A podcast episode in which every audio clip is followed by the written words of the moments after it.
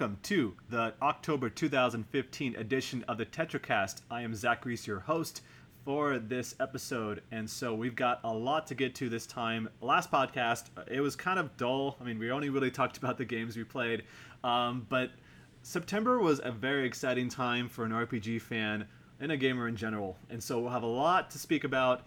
Persona, Final Fantasy, Yakuza. We got a lot to talk about, so let's get right into it. Joining me for this episode is Darren McPhail, joining us after a little bit of a break. Something like that. That's what we'll call it. Thank you for joining us. And then we got Adam Vitali. Hi. Hello. And Josh Torres is joining us this time. Tokyo Game Show? Tokyo Game Show. And Elizabeth Hendricks joins us once more for this podcast.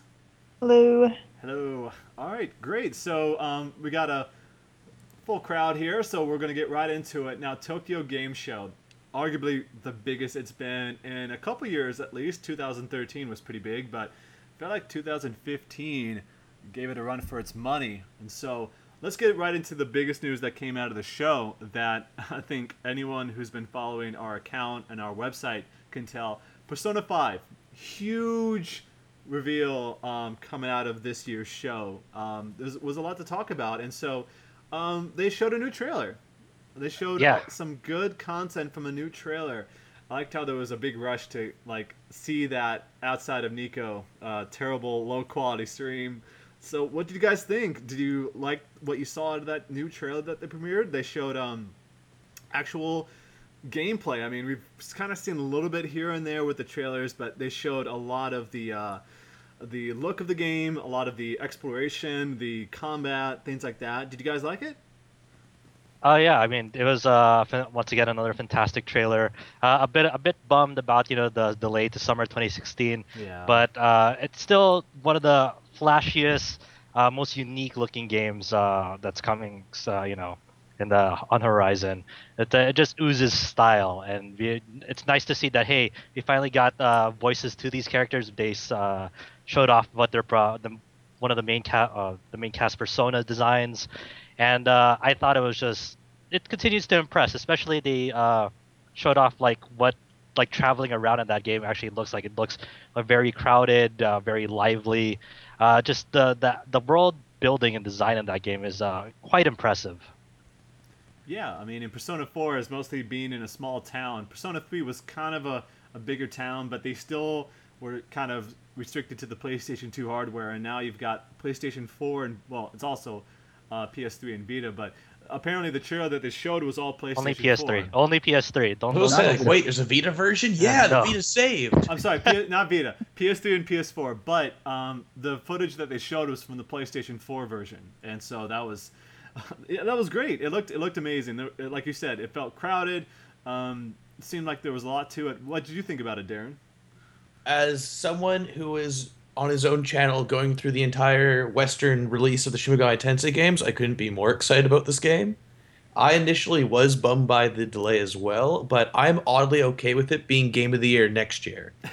or I should say it this way: I'm fine with it being Game of the Generation next year. Oh man, it looks tall order. fantastic. I'm a huge Persona fan. Persona 3, Persona 2, especially, are games that I hold very dear to my heart.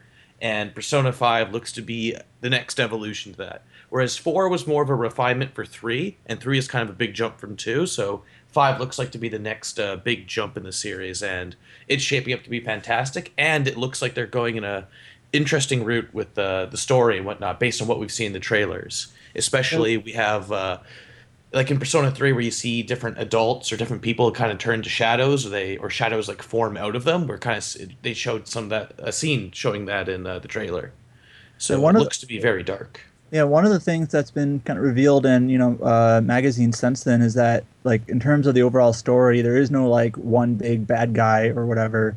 Um, that the villain or or you know whatever they're going to be up against is more like like segmented in terms of like individual smaller smaller scale storylines.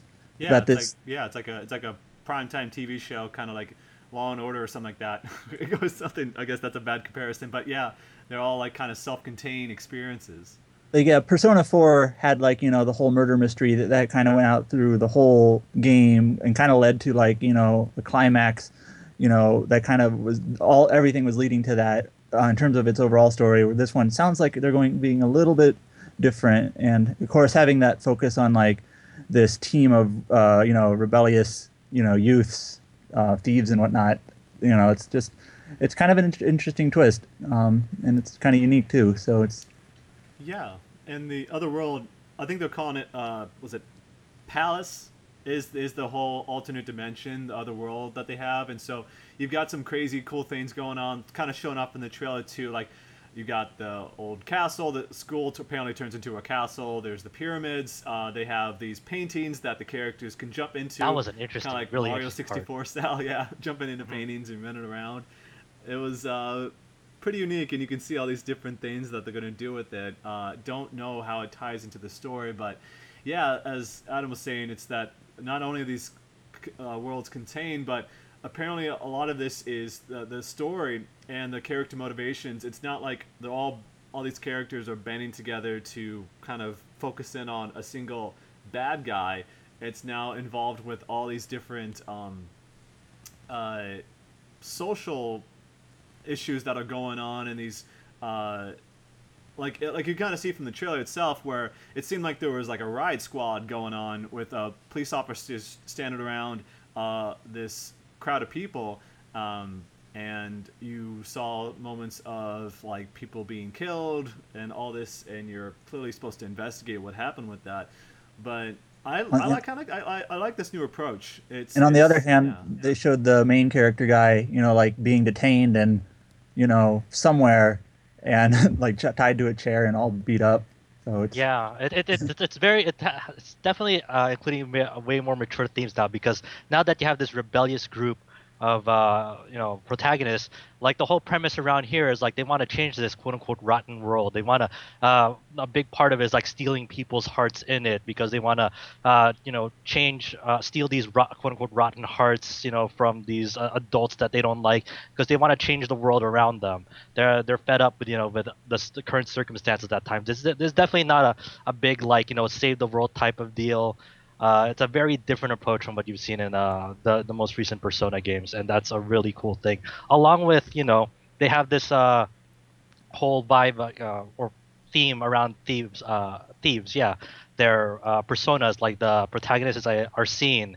Um, then you have Captain Kidd, Zorro, Carmen, Goemon. Those are the personas because, though, and those are you know ti directly tied into this uh, world of thievery, and that's a really cool thing because they have a they have a this uh, uh, such a focused vision, and they're really striking it uh, home for me right now. in in each of those characters, like you saw at the towards the end of that trailer, they all have their own motivations, and so you can kind of pick up the um, the personalities of these characters. So you've got the main protagonist who seems like a uh, a normal kid who gets caught up in all these uh, these situations. Then you got Ryuji, who's like the the friend, or maybe he's like a, a terrible influence on the main character. It seems like kind of like Yosuke, but uh, kind of a twist on that uh, that character. He's like he's trying to get him. he's kind of like the troublemaker, you know, but not necessarily, you know, like malicious. Yeah, and Anne seems like this, um, uh, like this bourgeoisie, like this very like high class character that gets uh, probably controlled by her parents and can't do much.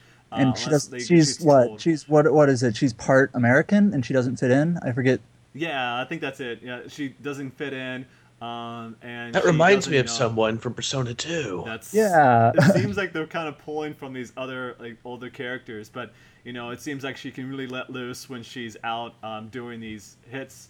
And then you've got uh, Yusuke, the new character that they introduced, this art student, this kind of um, he's apparently a, a famous artist's apprentice. Uh, that's um, and he's and he's the one that Josh was talking about earlier. Like like really embodies the you know fix this rotten world type uh, Yeah, stance. At he's least upset he with seems- how the that's world that is. seems to be like his big focus. exactly. He also reminds me of a character from Persona 2. I don't know. Yeah. Once Like, again, like he looks exactly like him. It seems like they're pulling off from that. And then you got Morgana, the the The cat thing. The cat. Uh, she is uh, kind of seems like a kind of like a the the uh, this uh, the guide of the rest of the team, the the leader, so, someone like a leader, but helps them get around to all these things. And probably te- teaches them um, how to steal things. I guess. It, So, it's- so like that's Teddy, but hopefully not nearly as annoying. That's I like it. Yep. if, if, if you can understand like the Japanese voice acting, that's it seems like Oh, it'd I've- be great. It's gonna be kind of tough to see uh, what they're gonna do, but people seem to be upset, like thinking well, all we're gonna get is the English dub. But they Atlus did put out that dual audio survey back in April, asking people what they thought. Maybe that will play a role. You haven't really seen that played uh, into their games yet. I mean, unless like has any of their recent games been dual Um, audio? oh, Well, like okay, the, most the for of their- Atlus. You wanna you wanna do it? Yeah, I was gonna say most of their recent games have been either like 3DS, where you know getting dual audio on a 3DS card is somewhat tricky. I know Yeah, like yeah, Bravely yeah. Default did, but or It's whatever. Possible almost. And, or or a couple. They had a couple of uh, they had a couple of games like Dungeon Travelers, which was Japanese only, like the more niche stuff. But this is definitely you know their biggest profile game in quite some time. So I, I I'm, I'm assuming they're going to make every effort to to have uh, Japanese audio as well.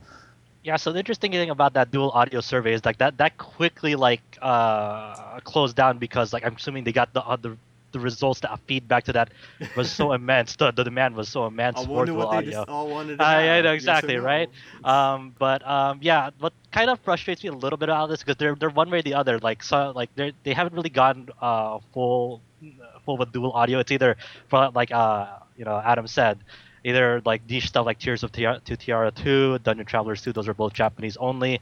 Then all their other releases, you know, uh, English only. The only other like property, but it's not really theirs, was Persona 4 Arena Series, which had dual audio because you know it, it uh, one it's a fighting game and two especially with like Ultimax, like uh, for a more uh, you know speedy release here.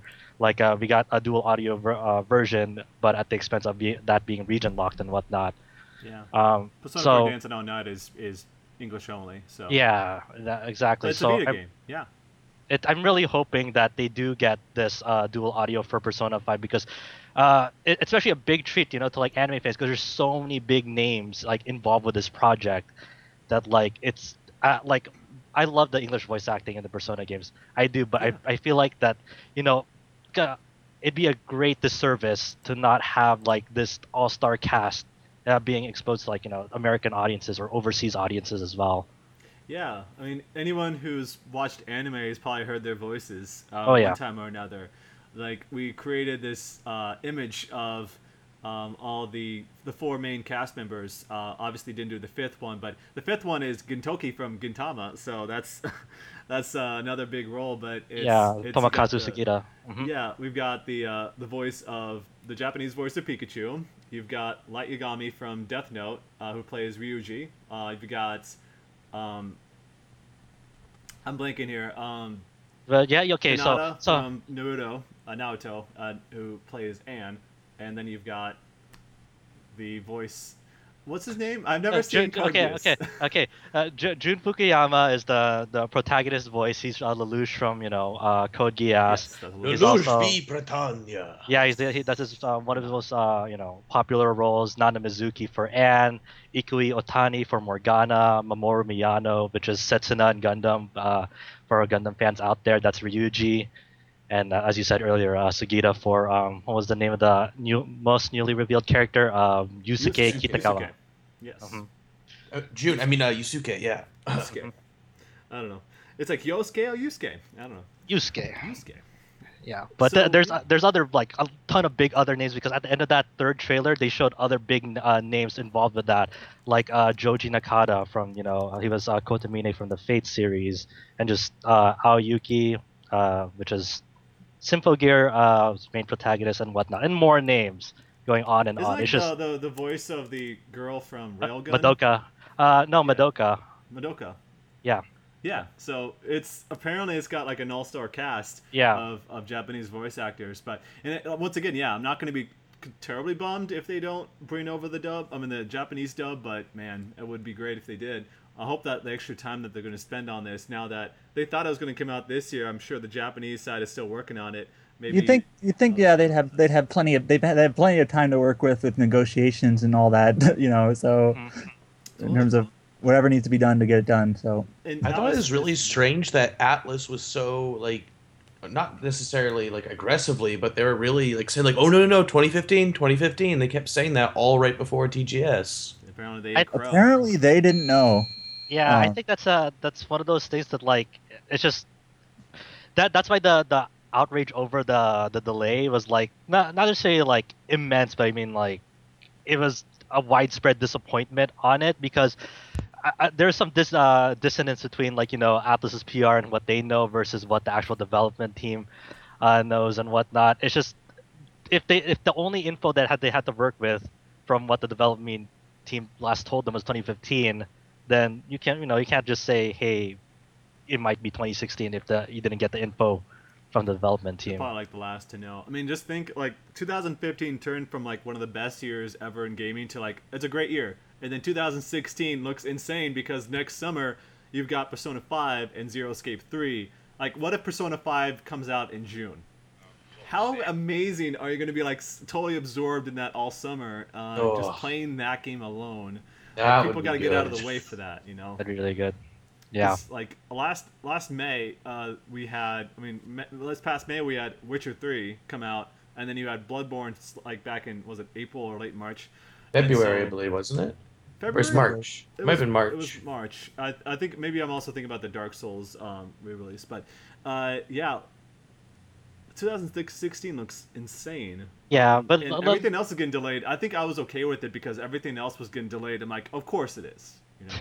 yeah, but just to clarify, we don't know yet if summer 2016 actually applies to an overseas release. That's just for Japan for right now. That's true. So we don't know what the what the window is It'll for. be announced at Anime Expo, just like Persona 4 for their We- American release, and to be released in like was it November or something, or early December in in the U.S. That's kind of I think that's how it went. Atlus in the past, I know with like with Shin Megami Tensei 4, they did kind of work like like concurrently with the Japanese, you know, release, so they were able to get a turnaround on that real quickly. Shin Megami Tensei 4 totally, because I was there at E3 when the guy was talking to me how now they work side by side for most things. Yeah, and, ap- and apparently, for it was actually, Yeah, yeah. apparently it was somewhat frustrating because like they, you know, they translate something, and then oh wait, the Japanese side they they changed the, the you know the dialogue here, so they had to you know redo it and type of thing. Uh, you know that's how that's what happens when you work concurrently. But I have to imagine that Persona has got to be one of those high priority titles to try to get out a turnaround as fast as possible. yeah. yeah. you'd imagine. hmm I mean that, that big gap, and you imagine now that Atlus is owned by Sega, they have more like a bigger budget to spend on these things and take the time that they probably didn't have before to make it, and so being able to do that is is pretty fun to watch, and the fact that they're able to um, pump into something that like Persona 5 looks to be the game that you're going to say, okay, you've probably not been into this series before, but here's a game that anybody who is brand new to the series is probably going to really fall in love with. I mean, you're probably questioning like, uh, Persona 3, maybe Persona 4. Persona 4 Golden is like the kind of game people turn to, but it seems like Persona 5 for anyone who's just now getting into the series. It seems like people can point to that one as a great uh, place to start, and then maybe check out the rest of the series. That's kind of what it feels like, right? Yeah, most definitely. Uh, I, I think it'll be like that new like starting point. It's like, hey, wha- I, I want to get to the. I hear people talk about Persona series a lot. What can you recommend me uh, for a Persona game to start with? You'll, of course, you'll probably turn to five because that seems to be like the like the most refined uh, game of the series, like both mechanically and just like what the the series stands for at this point. Exactly. And to kind of wrap up on Persona 5, I mean, it seems like every game out of TGS uh, was announced for this, but there's apparently a Persona 5 anime special coming. Um, they didn't really announce any specifics about it. We're going to be hearing about it soon, I'm sure. But Persona 5's got an anime. That, Ace that seems Attorney's like got an anime. that seems Grand like the Blue theme for Fantasy's this. got an anime. Hmm. Gravity Rush, I guess, has an anime coming. Uh, what else? Like this, Monster Um, Hunter Stories. Mon- well, Monster Yeah. Hunter. eh, Uh, the uh, stories. Stories is getting an anime. Uh, I know there's like one more, but yeah, basically T- this TGS confirmed like if you have a game that you're into, it's probably getting an anime.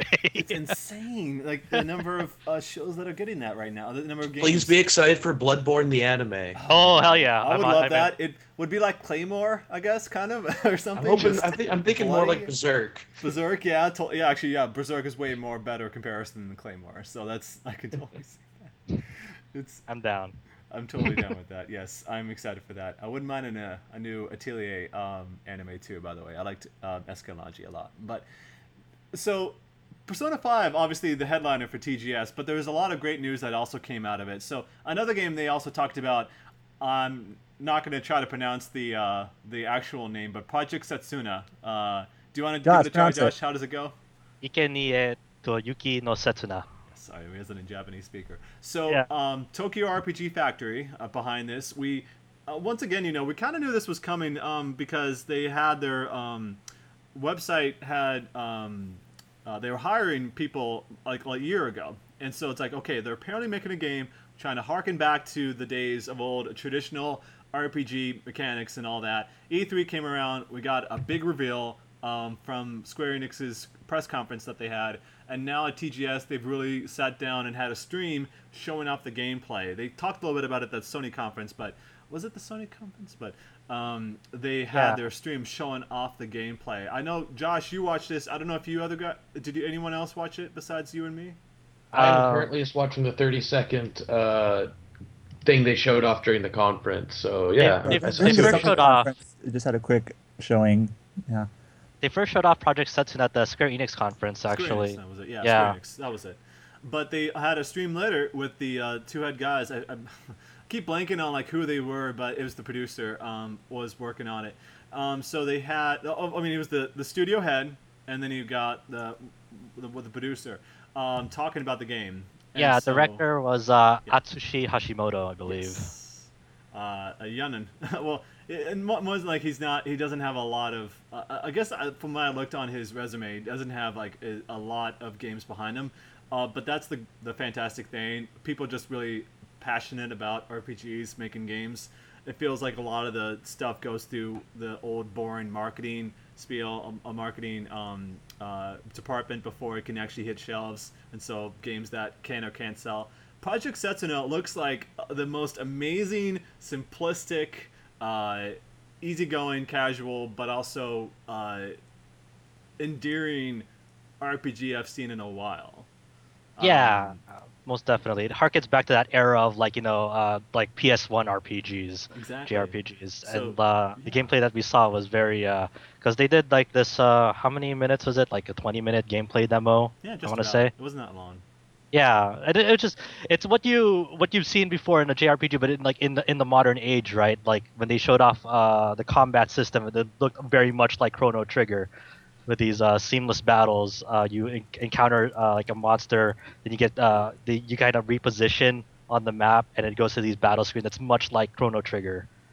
Exactly. They, they've got like, so there's like there was like dual text. Uh, so I mean, well, uh, let's kind of back up a little bit. So they started the stream on an overworld, which is great um, because it's it's a game that's going to be for consoles. It's not like Pro- Brave- Bravely Default for the 3DS or something. It's a it's going to be a PS4 and Vita, Vita. game, right?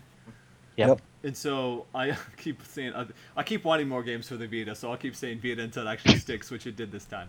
Um, but yeah, it, yeah, totally. Like Josh said, like you said, Josh, it fits that 1990s kind of the PlayStation One era uh, RPG. So it's got an overworld. You go into town. There's transitions between buildings that you walk in and out. But the combat between walking through the overworld and you know you see the monsters on the screen and it, there's a seamless transition into battle and there's no like there's no delay there's no halt like in chrono trigger where it's like you're about to start for a battle you just go right into it and then the menus appear and all the while there's this really beautiful piano music playing piano they even talked about it in the stream like piano the the in, the piano instrument is like their focal point for the soundtrack and so it's a lot of that type of music uh, with different melodies um, intertwined and so it was it, it, it really tugged at your nostalgia strings, but it felt like um, uh, for the modern era too. It didn't feel like it was trying to Yeah. dig way too deep into that stuff because you know that's why those games are from back then, and you have games from now. It's like uh, that's why I couldn't really get into Child of Light that much because it felt like it was too much uh, of a nostalgia trip with the turn-based combat and whatnot. I, I couldn't really get into that game so much. This seemed like um, doing enough back then, but also creating its own identity. Yeah, it's, it's definitely a game built with heart, and that definitely shows. It conveys that quite well. Uh, just in any like promo image material or that gameplay stream. Like the art design in this game is incredible. Yes. Uh, and I think just having like even though it's not like the most like graphically impressive game, it's like photorealistic or not. That I don't I don't necessarily care about that as long as the gameplay is fun. I think that the the nice thing about these simplistic graphics is like it's a very handheld friendly game. Like when I saw it, I was like, hey, I can definitely see myself like getting both versions of this game and like playing this on handheld. And uh, I'm gonna assume this has cross save and whatnot. And this just seems like uh, whether you want to play on big stream or on a handheld, it's just it's n- it's a very nice like just game that like you can switch off uh, on the big screen and on the on the go. Yeah, it's got the. uh, Oh, I didn't mention. Yeah, it's got the um, active time battle system. So Mhm. that's that's what they use, and uh, yeah, it, it's it's it's a as you said, it's a very beautiful look. It's got text boxes and all the things that you would want from a Yeah. traditional JRPG, but like even the menus um, and the dialogue, it's it, like it's super simple, and it's a- apparently um, they're gonna put a lot of work into the story itself, and so like I I can put some things down. I mean, I sorry, I, I the soundtrack and the story alone is enough for me, and so Mhm. and we were kind of talking about it that the story bears some similarities to uh, another game that they had at TGS Yoru no Naikuni, which was just announced for a, a Western localization in early 2016. You were talking about how the story um, resembled uh, Project Setsuna's, right? Uh, yeah, so Yoru no Naikuni, uh, as you may have kno- known uh, back then, like um, I always forget Arnice, the protagonist of uh, Yoru no Naikuni. Uh, her story is about uh, protecting the, her friend. Uh, I always forget the the friend's name if you remember. Um, It's her like friend is loser Rita. Liu Liu Ritis or something like that. Liu Ritis. I don't know exactly how to pronounce that. yeah, it's something. Like Uh, yeah. So her friend is uh, like the chosen saint uh, that has to basically sacrifice herself to end like the this uh, seemingly endless night uh, in that game uh, of demons because demons basically uh, come out uh, in night in that game, and they've been harassing humanity on this island uh, way more often because it's time to you know sacrifice another chosen saint uh, for the greater good, essentially. Uh, in uh, Project Setsuna, it's uh, it's basically once again on this uh, cold island enclosed in the snow, and this uh, land's uh, hara- being being harassed by demons. So only a, uh, sacrifice will appease them, uh, according to like this ancient custom. Uh, just like you know in uh, Yoru no Naikuni, and a heroine, Setsuna, is you know that that chosen person.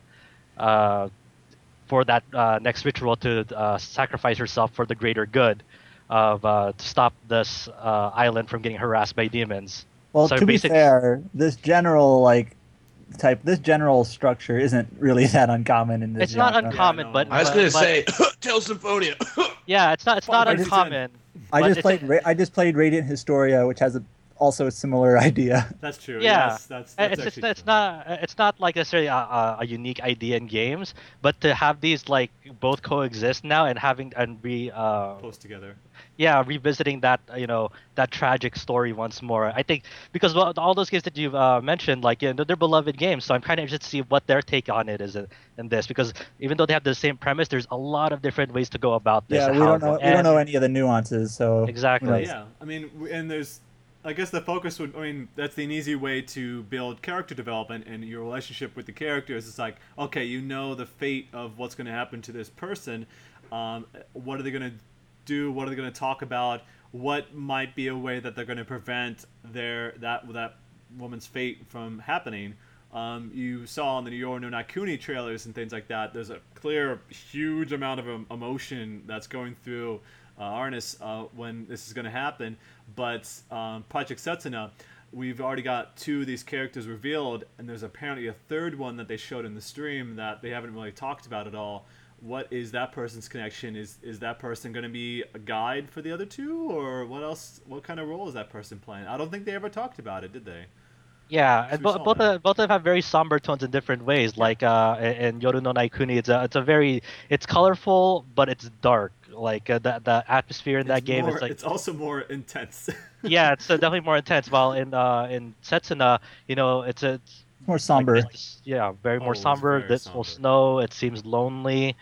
It's just both of them are interesting games, and their sound their sound design is already like I'm already hooked. Yeah, I mean, and you also, I mean, it seems like in both games, most of humanity's gone. It seems like, uh, Yeah, a little bit, right? yeah, because you, all, it seems like in Project Setsuna, you've just got these um, isolated towns. You know, these these little like alcoves, these um these last um places of where people can gather to survive.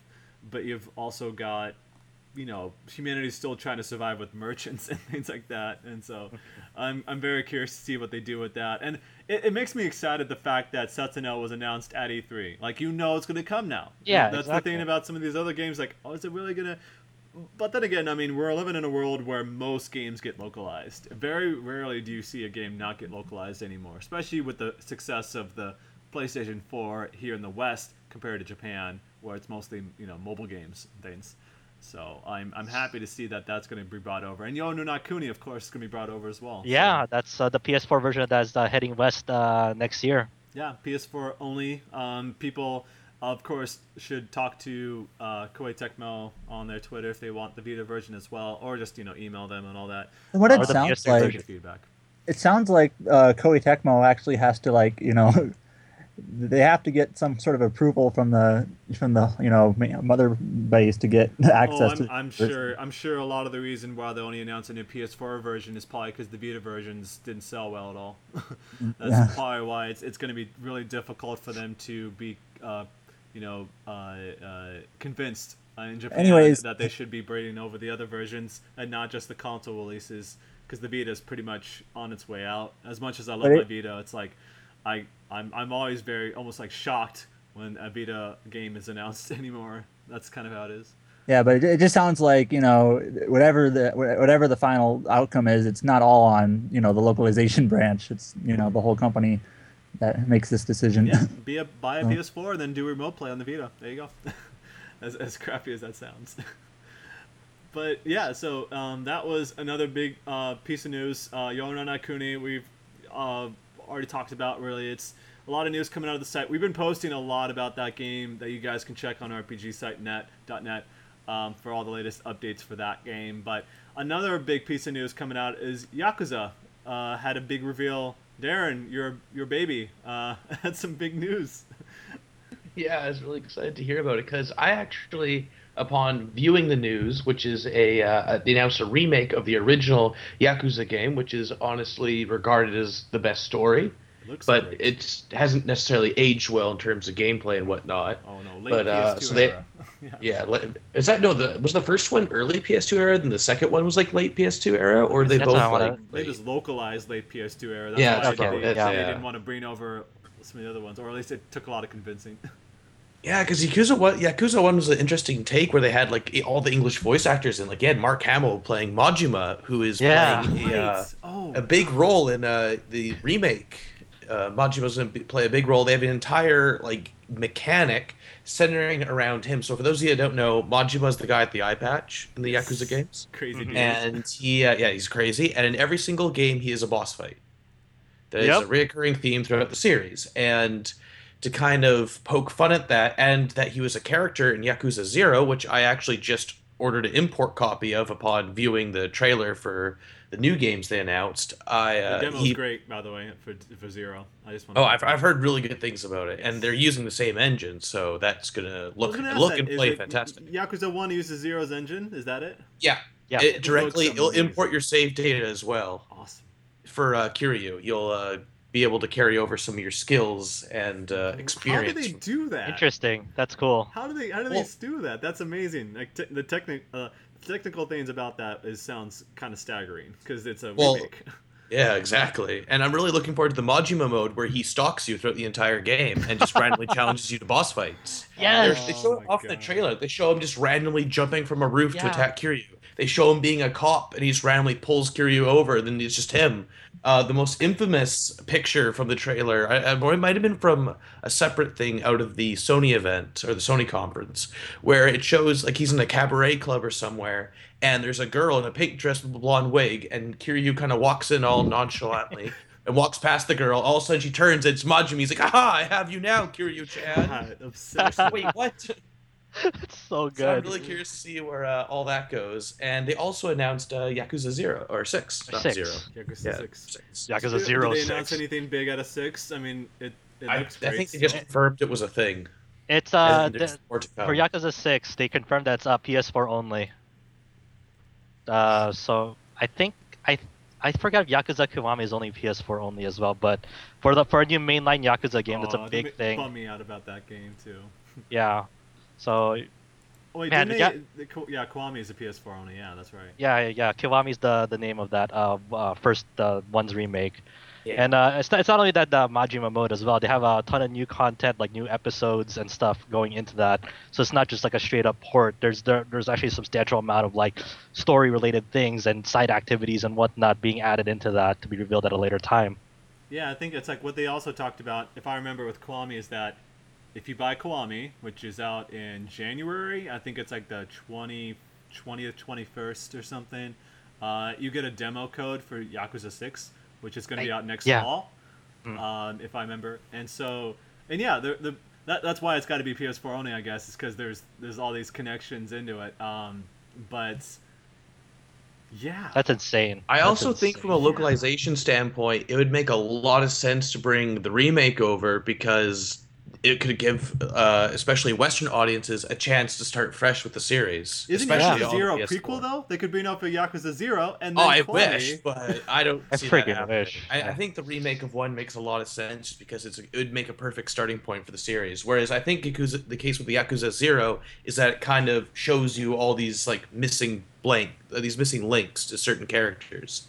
Like I think one of the main points for Zero is that it shows you kind of Majima's backstory, which not a lot of people know about, or they never really dwelled deep into. Mhm. Oh, okay.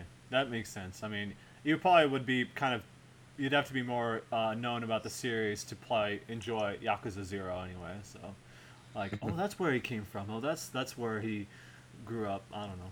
Yeah, it's gonna be a challenge to really get, get the West uh, up to par with Yakuza at this point. I'm, wo- I'm wondering if they'll continue with the Yakuza series after uh, five. Yeah, five is still- to at some point this fall. Yeah. Yeah. Yakuza Kiwami is also for PS3 apparently. I just looked Okay. it up. Okay. All right, so It's there we go. Six is only for PS4. hmm They're still trying to bring the other the old crew back in. So, but that's I wonder what that game's gonna look like on PS3. I mean, Yakuza three and four look incredible too, so I'm not gonna be too shocked anyway. That engine is so solid. I mean, just Yeah. I'm still amazed at like the graphics of Yakuza these days. Oh, absolutely. And and when you think about it, Yakuza one and two, like the crowd, the crowds are huge in those games. We talk about Persona four uh, being like late PS2 as well. That was like 2008, I think. Um, yeah, late 2008. Not many people in that game, but then again, that's you know it's supposed to be a small town. Persona 3 also was like that. Yakuza had like huge crowds of people walking around with their daily lives, and so seeing that rendered again uh, with the latest technologies, I would love to see that game. But you wonder how interested Sega is in bringing those games over. Sega's been talking a lot about, you know, they feel like they need to go back and appeal to their fans once more because they feel like they've let them down. But what exactly does that mean? Does that mean more I Sonic mean- games, or what does that mean for the West? I, like I said, I think the remake's a perfect point for them to start fresh. I, I think it'd be a huge wasted opportunity, especially given the PlayStation 4 sales in uh, North America, especially. Yeah, and mostly it's probably the same like text, right? And uh, other than those new modes, like the the Majima mode, uh, Yeah. was talking. Well, I wonder if they'll, uh, if, if they do decide on a localization, I wonder if they'll uh, bring back the English dub. Oh, oh, I don't know about that. I don't know about that. I would, I would be so happy for that, just for Mark Hamill's Majima again. that would be great. that was weird. He sounded like Joker sometimes. It was great. I loved it. so Oh. yeah, then I mean Yakuza. Um, once again, big reveal for that. But then um, to go back to the Sony's conference that you were talking about, they also uh, something that they teased before, or at least showed a picture of. They announced new Bloodborne DLC, The Old Hunters, out this November for the West as well for twenty dollars, which is pretty cheap. Yeah. Um, oh yeah. But I guess it depends on what the content is. Do you guys know what actually is a part of that? Like how significant it is? Uh, it's pretty significant because they're leaving it as an expansion, so you uh, we're left to assume that's going to be a substantial amount of content. They revealed like you know uh, new web uh, new weapons in it. I saw I think we saw like two to three new weapons, uh, which uh, addresses you know like uh, a big complaint of the game like that they didn't have enough weapons Is and that just like 13 weapons or something in that game? Just a I- very short amount? I, I, I, for- I forget the exact amount, but the, all Yeah, these there's new like there's only like ten. same. Oh, 10? Okay. Yeah, like they have this. Uh, they showed off like this curved sword that like transforms into a bow, No. bow and arrow. What? Like it looks so cool. And then like uh, what what they do with this uh, bow and arrow is like it uses your uh, quicksilver bullets uh, as ammo, uh, but you can also uh, use that arrow as like a slashing weapon as well. Man. And uh, it looks so cool. And the really important thing about all the new weapons they're talking about is that they're going to be distributed throughout the game. So even if you start fresh with the expansion installed, you can get these new weapons early on still. Which Yeah. uh, does help alleviate that problem a lot of people had with the lack of weapon variety.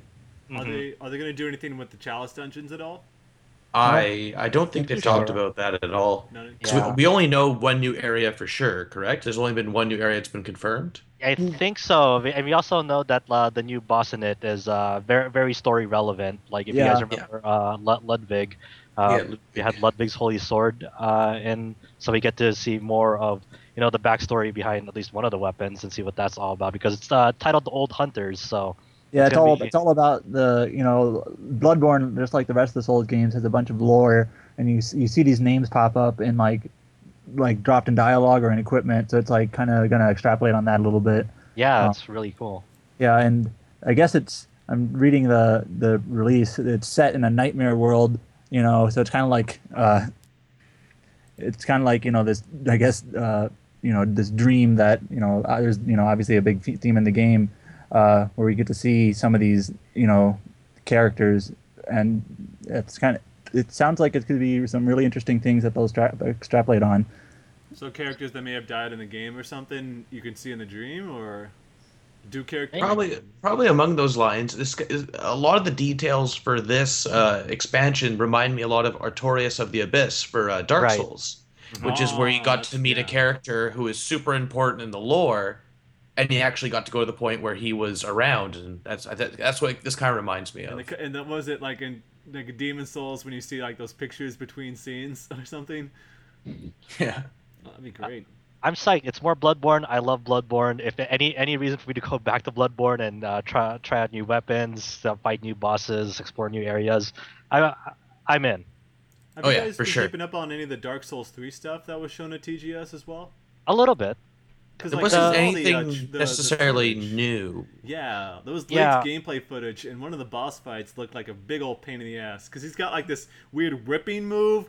He swings his blade around over and over and over and over again, like at a faster rate. I'm like, how are you supposed to dodge that thing? It looks like a real pain in the ass from what I saw. From what I understand, that they showed at TGS is like they had like the almost the same exact uh, demo from E3, but they introduced magic into Dark Souls 3 now. Like Mhm. they finally got got that uh, unveiled that, and now in uh, Dark Souls 3 you have two types of Estus flasks. The standard one where it re- refills your health, and there's another one that you have that refills your magic gauge. Ooh. So And they, I guess the other big detail from Dark Souls 3 is that they brought back the magic bar from uh, Demon Souls. Yep. Which all the Dark Souls games use limited magic uses. So now you have a magic bar to dictate your limited magic uses. I don't know how I feel about that because I kind of that's how I got through Dark Souls um, too was just using Soul Arrow and all this other stuff like over and uh, with the the quantity that I had. But I guess it's you'll be able to spend your money on other things. I guess. I'm interested. And you'll to also see. like- have the new Estus for it, so Oh, I Yeah. think, you'll- I think uh, there won't be a lack of magic. It's got Yeah. the, yeah. It's, it seems like well, it's gonna be moving so fast because it's like Bloodborne now with uh, all the dodging and stuff like that. But they brought back shields, I guess, so it's not quite like that. From what I heard from uh, a couple of YouTubers who got hands-on time with it at a separate event from uh, both E3 and TGS, they said it, it felt more in line with Dark Souls 1 pace-wise, but just slightly quicker. Oh, Interesting. Yeah, they have that the new blade art system in uh, Dark Souls 3. So is that does that like work? Does that work in conjunction with magic at all? You know? Uh, it's its own thing for the different weapons. Okay, okay. So, like for some weapons, it'll be a stance. It could be a different attack. It could just be a, a temporary buff. So, it seems Okay. like they, it might be based on their own uses. I'm just to see like if you can like uh, mix and match, like say like enchant like your weapon with like lightning, and then like uh, do the blade arts and see how that affects it, like if it's like a buff or something. Oh, I totally think they would stack. that makes sense, I- I right? totally think Yeah. That's kind of how it was like in the other ones too. Yeah, Or I, did anyway. Alex was played the game, I think, at Bandai Namco UK somewhere, and the one thing that he really focused on was these new weapon arts, um, and how the various weapons have different, you know, you know, different uses depending on what their like special ability actually does.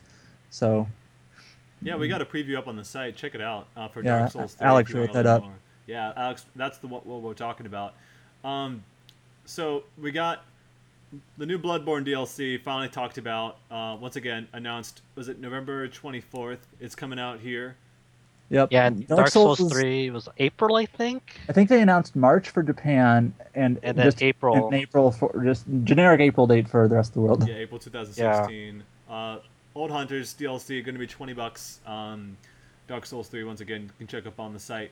Um, but another piece of big news um, uh, that we've got hands-on impressions on the site: Star Ocean 5 or Star Ocean Integrity and Faithlessness. Um, I guess apparently the it's it's it takes on some of the more fun elements of three. Oh, the, was it the combat of three? Is that how it went? There are fun elements of Star Ocean 3? I like the music. I wasn't So- aware. Star Ocean Five is directed by I forget his name. Let me look it up.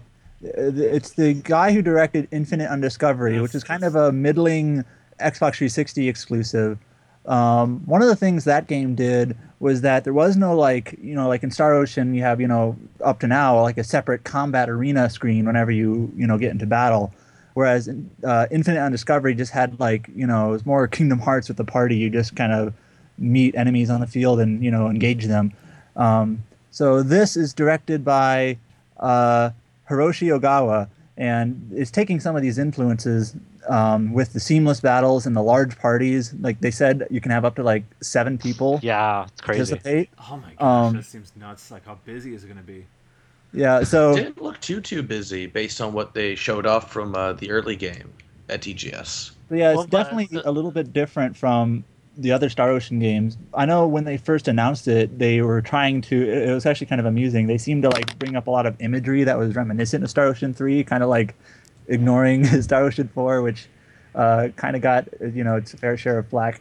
Um, but I'm actually pretty interested in this game. No, so what you're saying is Star Ocean 5 will not have nappy time with Edgy.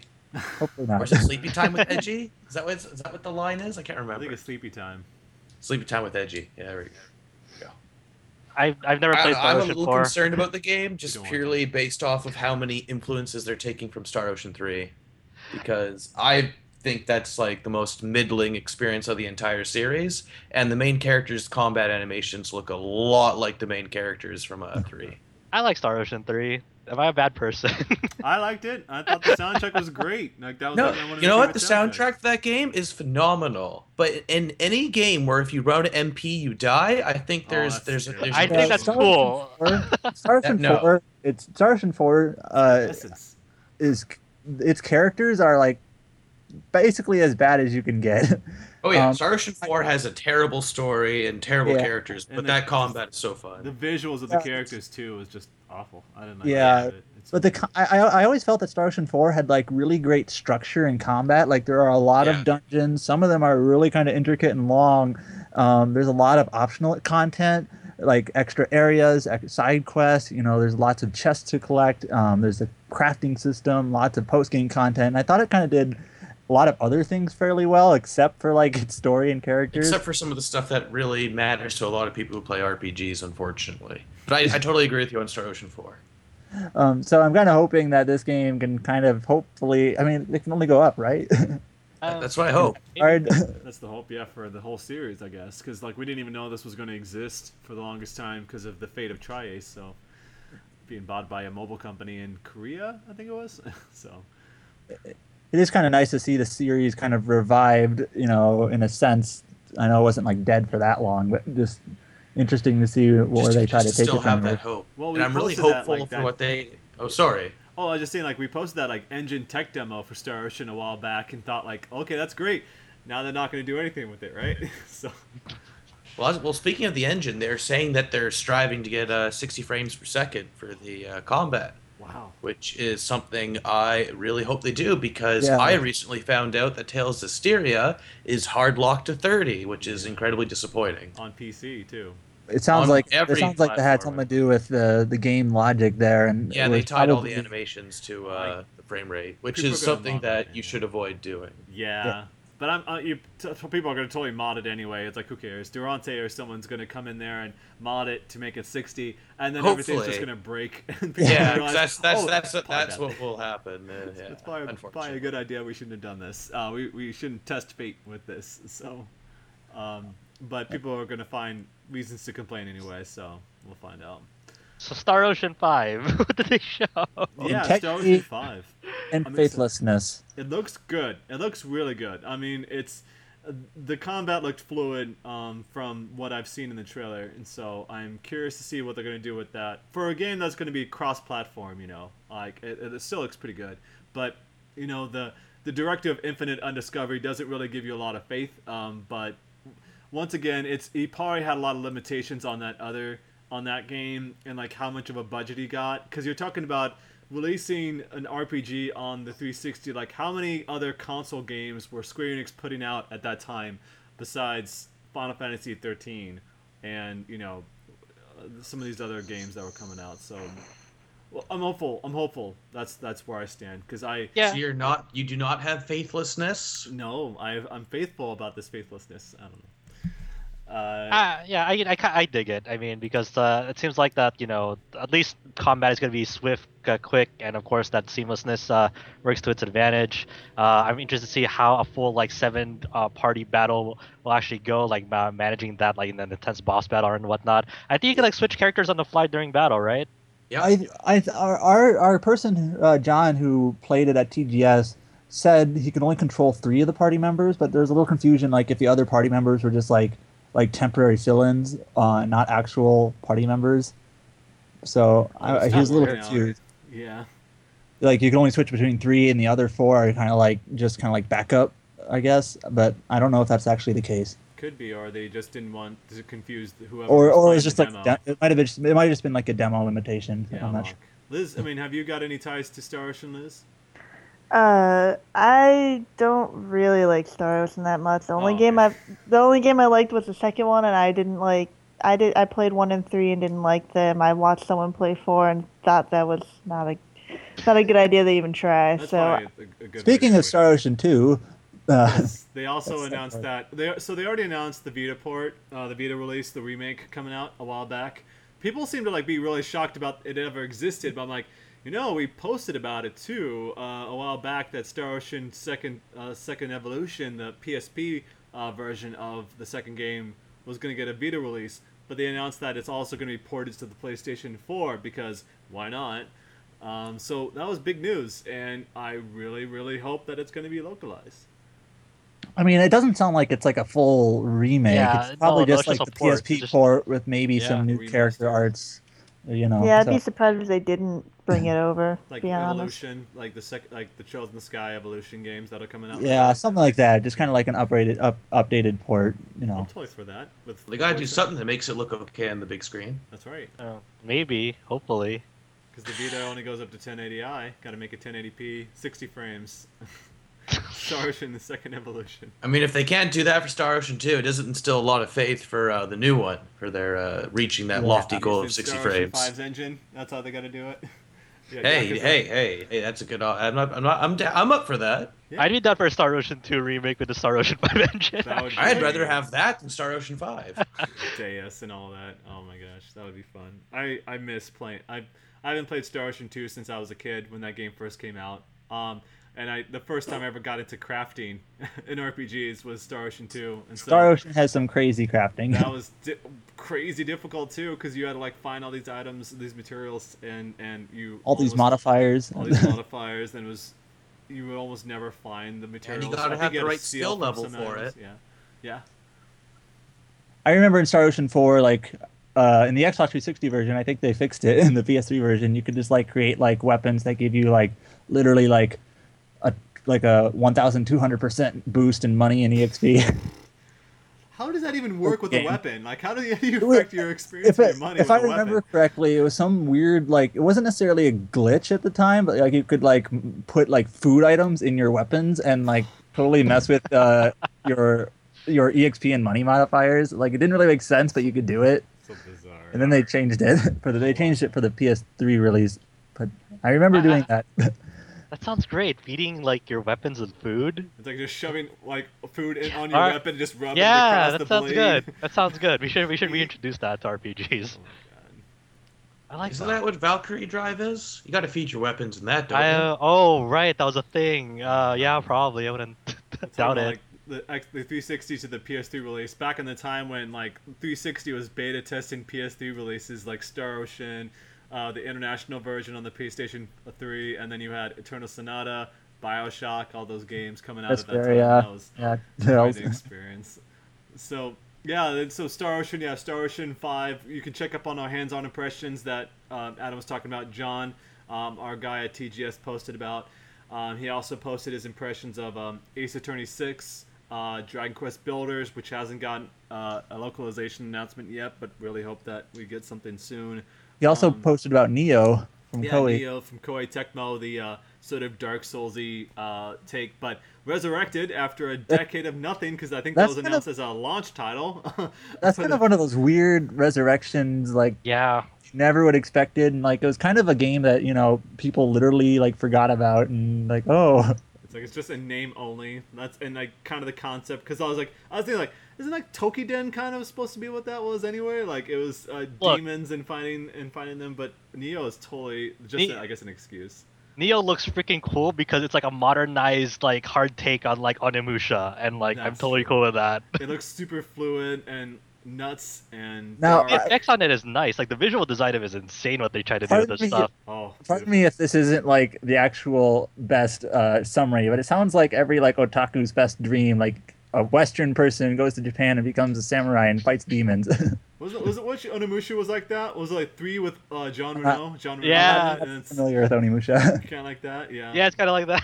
Jeez, and that's you want to play a French dude with a with a whip.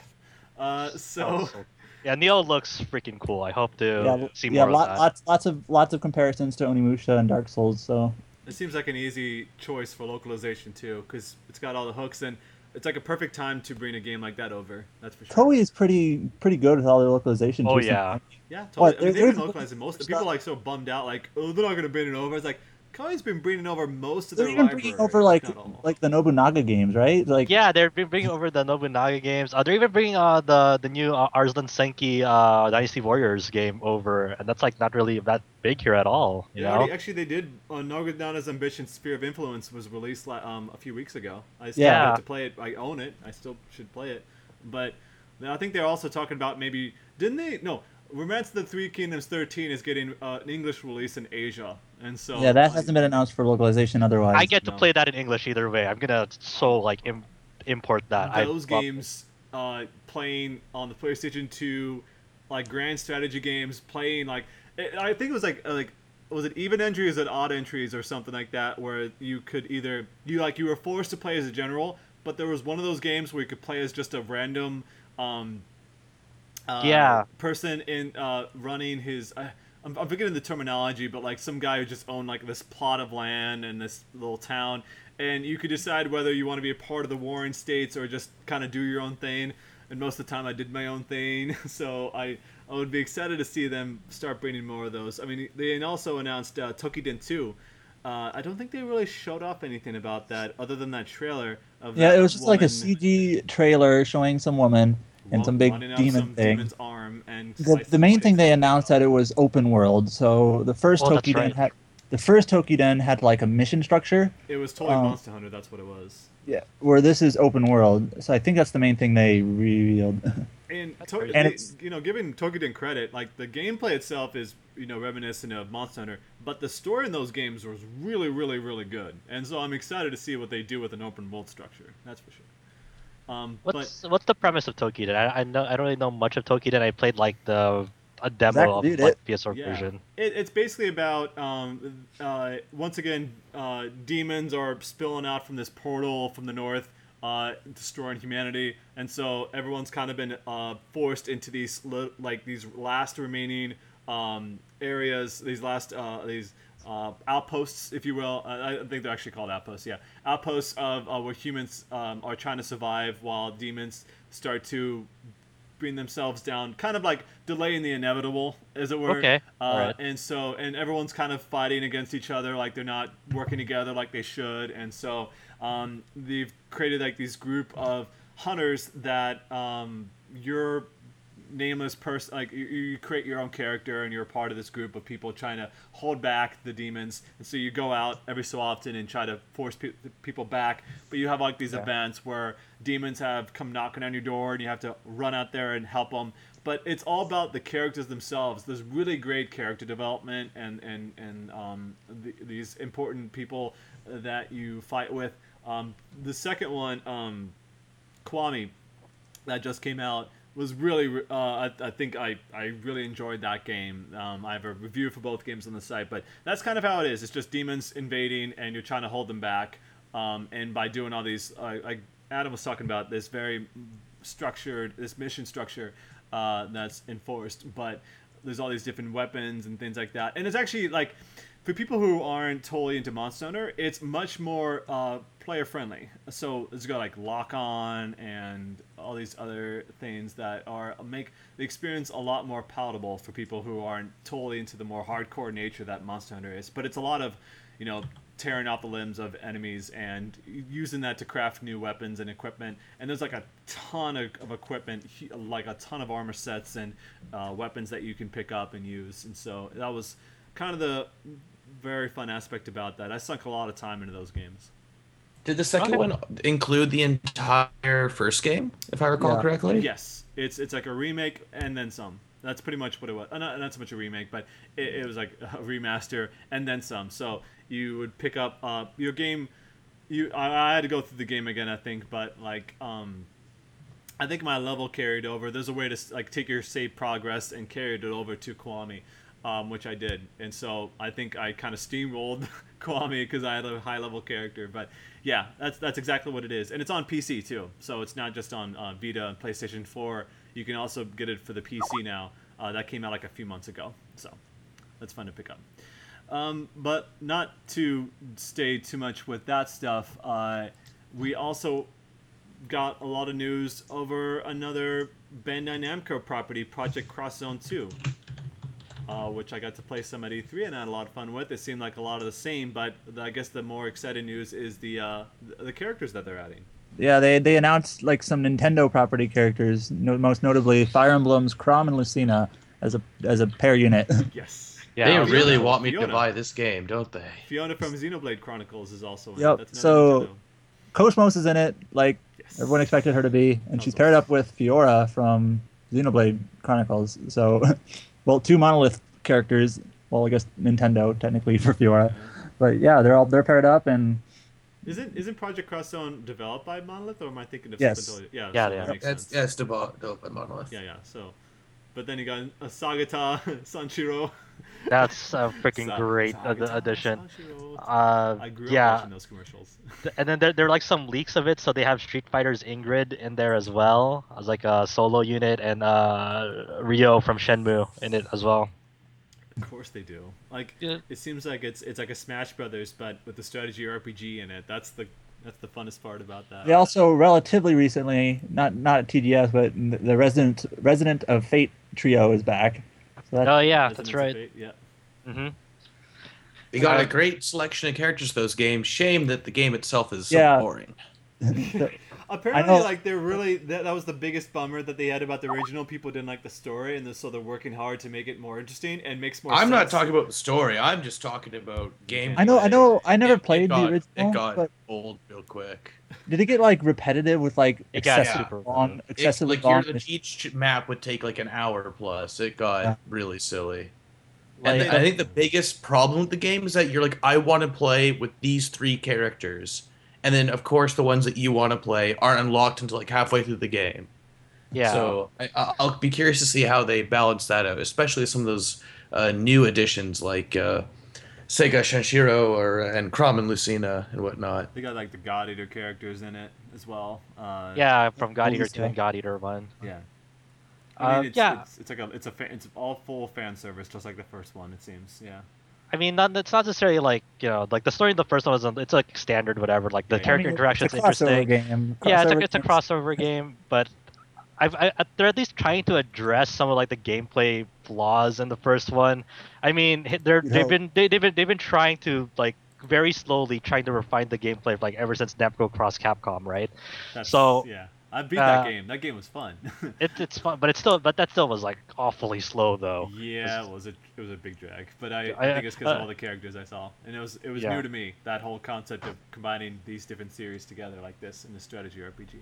Yeah, so hopefully they kind of manage that out because the like I I respect that they're trying to uh, refine the actual system with all these uh, you know I forget always forget the terminology for this system, but I, I feel like they need to address the main core problem of just like the reinforcements and how long these stages take like uh, over the halfway point because like at, over the halfway point there's like so so many big like HP pools on like all these enemies and whatnot and then after you defeat these enemies hey there's another reinforcement wave that adds like 50 new enemies to the map and along with this just uh, stage boss that has like I don't know absurdly huge HP. It's just it, it, it drains you, you know. Yeah, it's also a Super Robot Wars problem. That Yeah, series is also very infamous for like never-ending reinforcements. Yeah. I mean, the, it it, it kind of addresses that in like some of the most recent iterations, but it's still a, a definitely a problem in those. Yeah, and then you got once again Kiryu and Majima. Oh yeah, game. from uh, But- from their Dead Souls reincarnations. it's true. That's that's the, it. Just it just seems like they're trying to make it like the story more logical. But once again, it, it obviously seems think- like another game where someone wants to just spend hours and hours just building up the characters like any SRPG. would. Yeah, I think I mean this isn't like surprising or shocking, but I think they literally said, uh, you know, the reason why we're including all these characters is because people love characters. yeah. Please that's- buy our game. yeah. And it's a good sign when it's like it was announced so close to the like it was announced to be. I think it's because it was leaked uh, for a Western version before it even was announced for Japan. Uh, so that's. I think that's that's great to see that they're doing that, but it, it kind of it also kind of like saddens you seeing these characters from properties that'll never never be brought over like the Sakura Wars and Dot Hack and uh, God Eater, like these series that like are they ever going to exist or are they ever going to be brought over? It's like this. That's how I felt when I saw Project Cross Zone, the first one. I was like, oh, this is great, but it makes me sad. so, No, yeah, I mean, uh, yeah, it's just one of those like, uh, the, the, the, this is their future, right? I mean, uh, bo- both of, most of these things are like they were kind of cool nods to history and whatnot, and that's just whatever. It's a crossover project. I mean, it's not necessarily like, oh man, I'm gonna get depressed that like there's no more future of these series because you never know. It's, it sucks. when but- you see like Lucas in Smash Brothers from Mother three, like, oh man, that's it's kind of funny though that like uh, how God Eater 2 in this game uh, uh, serves the same purpose how Valkyria Chronicles 3 was in Project Cross Zone 1. It's like, hey, look at this game that like never got a Western release is now in here. Yeah. And, and, and speaking of KOS-MOS, I mean, it's it's great to see a Xenosaga character. I actually check like Harada's Twitter account every now and then. Someone has to like bug him about the Xenosaga HD uh, re- remake that he keeps saying like, I I really want to make this, guys. You just have to show Japan that you really want it too.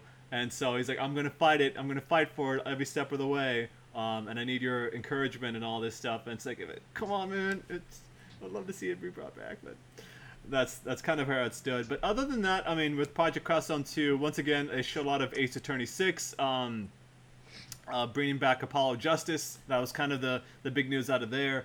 Other than the impressions piece you guys can see on the site, uh, that it, it seems like Ace Attorney 6 seems to be a lot of the uh, a lot of the stuff you expect out of Ace Attorney, but leans more into the supernatural stuff. But that's there's still not a whole lot to go off of. But just kind of wrapping up on the TGS talk, another release was the 13 Sentinels. Uh, how do you sp- uh, pronounce this? Aegis A- Rim? Aegis Rim. Be- Before that, was there a, a release date for Project Cross Zone 2? November in Japan, February everywhere else. That's right. Okay, And it, like all right. towards the end of February. Oof, that's got some stiff competition. 2016. Yeah, everything being released around there. Deus Ex around that time too. It's, it's Oh god. I mean, on on the 3DS alone, there's Fire Emblem Fates and also Bravely Second. Oh wow, well, then it's Oh already, my it's God. dead. It's Oh, Maybe dead. no. second. I forgot They, about they that. doomed themselves. It, it's it's dead. The game died. I don't see it anymore. It, it got No. deleted off the list. Oh my god, I forgot about those games They're coming out like that Uh, at the same time. I forget because I already imported Fire Emblem If, and I've already played it, but I forget about the English release. Damn, I'm, I'm excited. Yeah. Forgot about Bravely Second. They haven't talked about that game in months. Yeah, Like, Bravely no Second is weird. Like I know I know some people who played it and like liked it a lot, but then you kind of just you know, what I like you just I don't know. They I haven't just said heard it was kind of more of the same. Yeah. That's what I've heard. But other than that, I mean, it, like once again, like thir- uh, not to, not to talk too much about it, but like Thirteen Sentinels, it's Atlus, it's Vanillaware. They announced the game that they're working on. It's a sci-fi game. Um, I think There's a lot of people are going to be more up, like approachable, and this game is far more approachable because it's a it's more set in kind of a more modern or slightly. But they haven't really shown like what type of game it is. Like, I- Yeah. It's got I mean, robots. It's- yeah, I was going to say it got- doesn't matter what type of game it is. Vanillaware. 'cause It has a giant robot and had really cool music, so I'm already on board. and yeah, visuals lot look people- amazing. It looks Yeah. A lot of people- fantastic. a lot of people uh, likened the music to uh, Ghost in the Shell. Yeah. So, Yes. Yeah, yeah, I, I definitely uh, heard that similarity. and not only the music, of course, but just kind of the. And obviously, Ghost in the Shell didn't really have me- giant mechas like that, but well, sort this of. Is, this is what I love about Vanillaware. They're sticking to their guns. They're gonna keep with the 2D style. They're not gonna go all King of Fighters bullshit on this. It's gonna be. uh, Oh, don't even remind me of 14. They're gonna be sticking to the 2D look and Wait. really phone, uh, bring it home, mind. and I love it.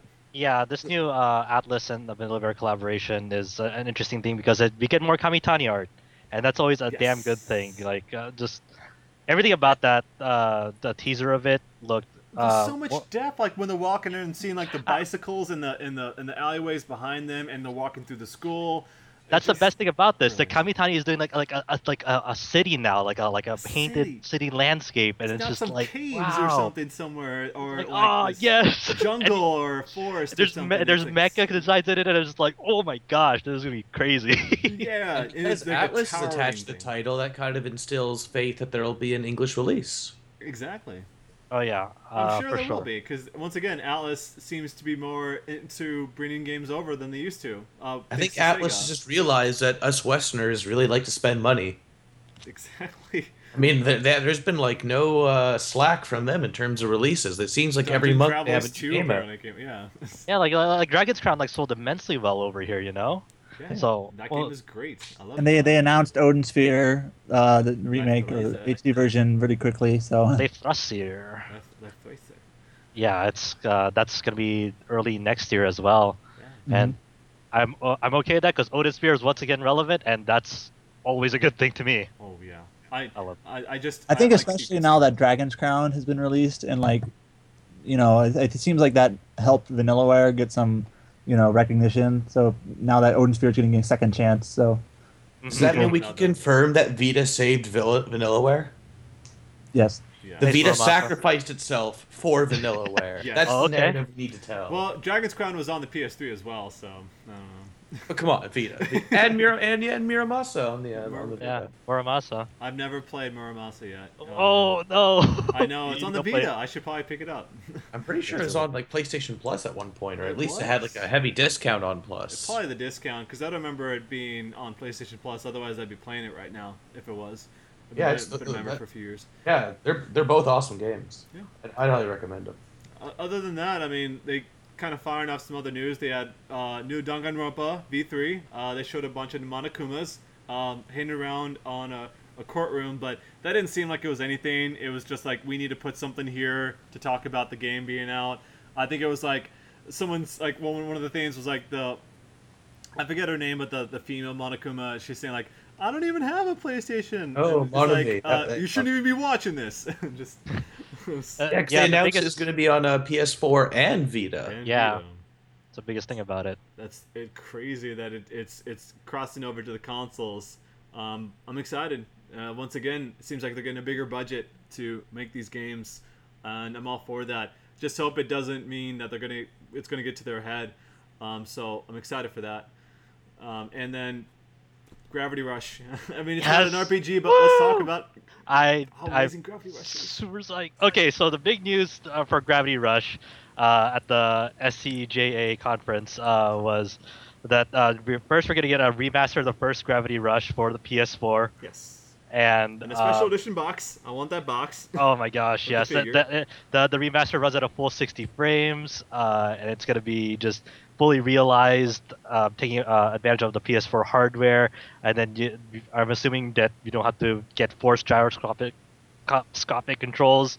And I'm so excited, and, and no no like crazy loading times like the first one on Vita, and and Yes. and then it just and of course like everyone when they first showed off that trailer it's like but where's two you know i mean i'm so i'm really happy about this remaster of where's two and right after that they showed like this new trailer of gravity rush 2 and that looks just freaking amazing and that's for ps4 only yeah, well. built from the ground up for the PlayStation 4, like what you would have dreamed for. People uh, obviously being bummed that it's not going to be on the Vita, but uh, like, uh, this is what I want to see. You know, uh, as I, I think Gravity Rush is one of my favorite games ever, and so Yeah. being able to see that on uh, fully realized on a console, it was a sight to behold. And it was great to see that like right after the remastered was announced, it was announced for the West, like it's coming out here February 9th, I think. Oh, Um, yeah. And so it's going to be brought over here. Obviously, poses well for Gravity Rush 2. Like, you didn't know what's going to happen, but it's fantastic to see. I mean, um, Shuhei Yoshida was talking about playing Gravity Rush 2 like a few months ago around E3 time. Um, and now that they've had this big reveal, I'm so excited to play that game again. I was gonna say Project Cross Zone 2 is screwed. This is also in February. Like, Yes. man, they're, they're, That's right. there's so many releases. oh my February's gosh packed. And I think some Oh. game. I think was it what game got delayed into February? I think what was it? Um, trying to say here.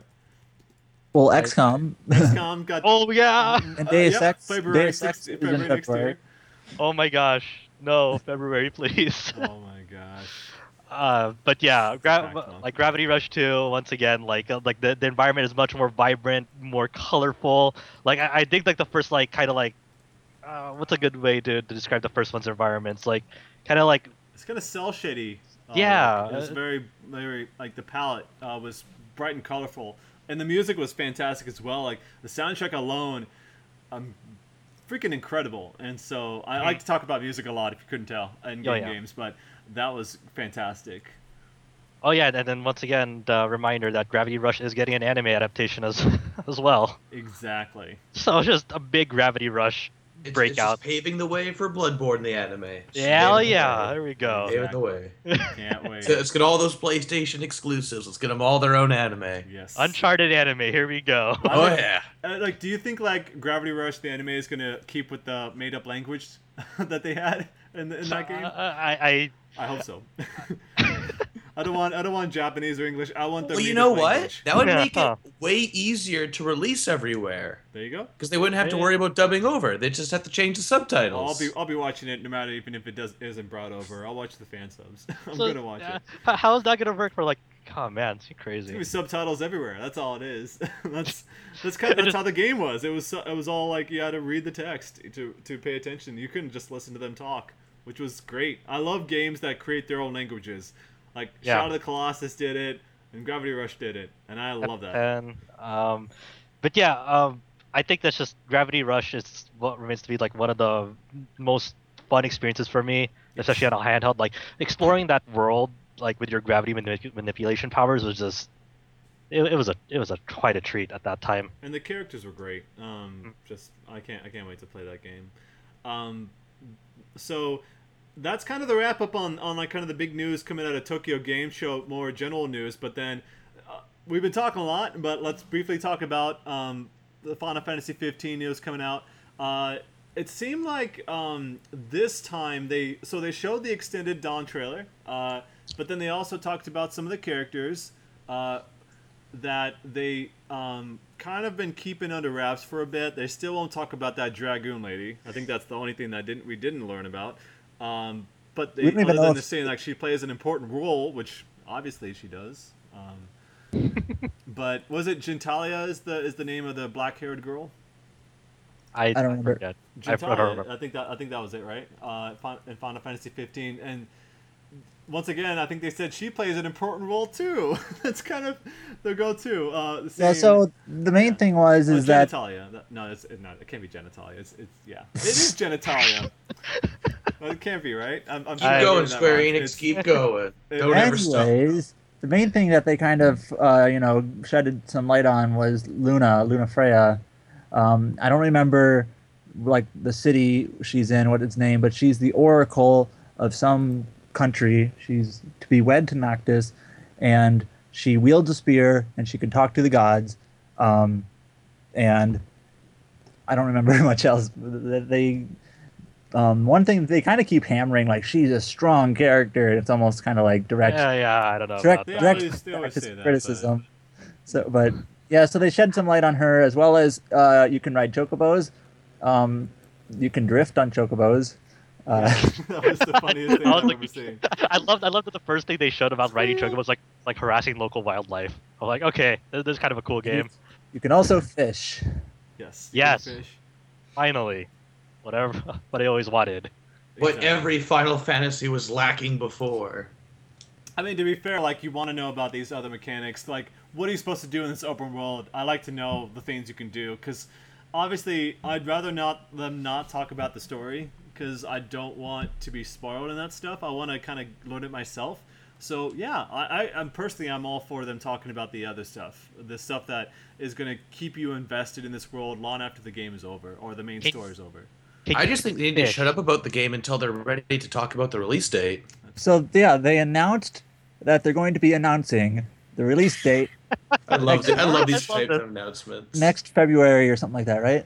I thought that was like March. Yeah, I don't next remember. March. And next date. year sometime they announced that they're going to be Early next- announcing Yeah, another details. Ridiculous. And they said they're gonna have another active active time report um, by the end of the year. What, what- Yeah, they'll they'll probably have some update like around like uh, probably around like Jump Festa or something, which is Yeah, like it's fine. December. Yeah.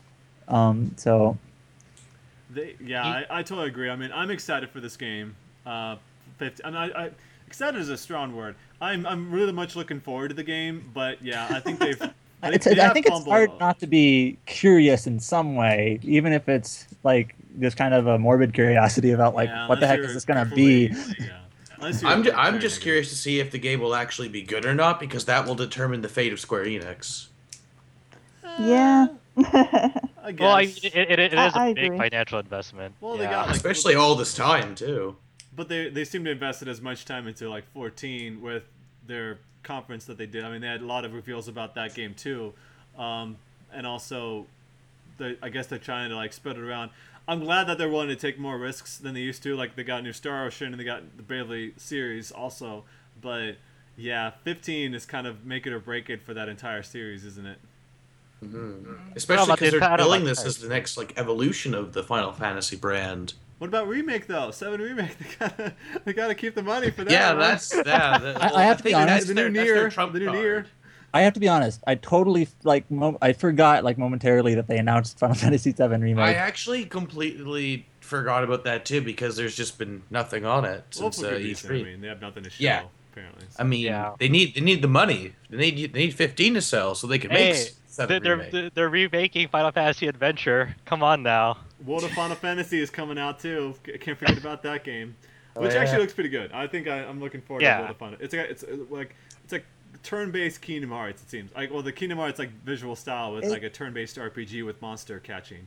So Yeah, World of Final Fantasy might be a cool thing. Yeah. I don't know if I, I don't know how you feel about it yet. we Just- got. Sets- we also we just talked about Setsuna, and so It's they've got, it's got like games. the it's got like the Final Fantasy like cameo like chibi style characters and Yeah, like it, Yeah. it focuses on the uh the the classic monsters and it's got it, it seems to be like a monster raising type game which you know some people that might put them off but I don't know it's it's interesting.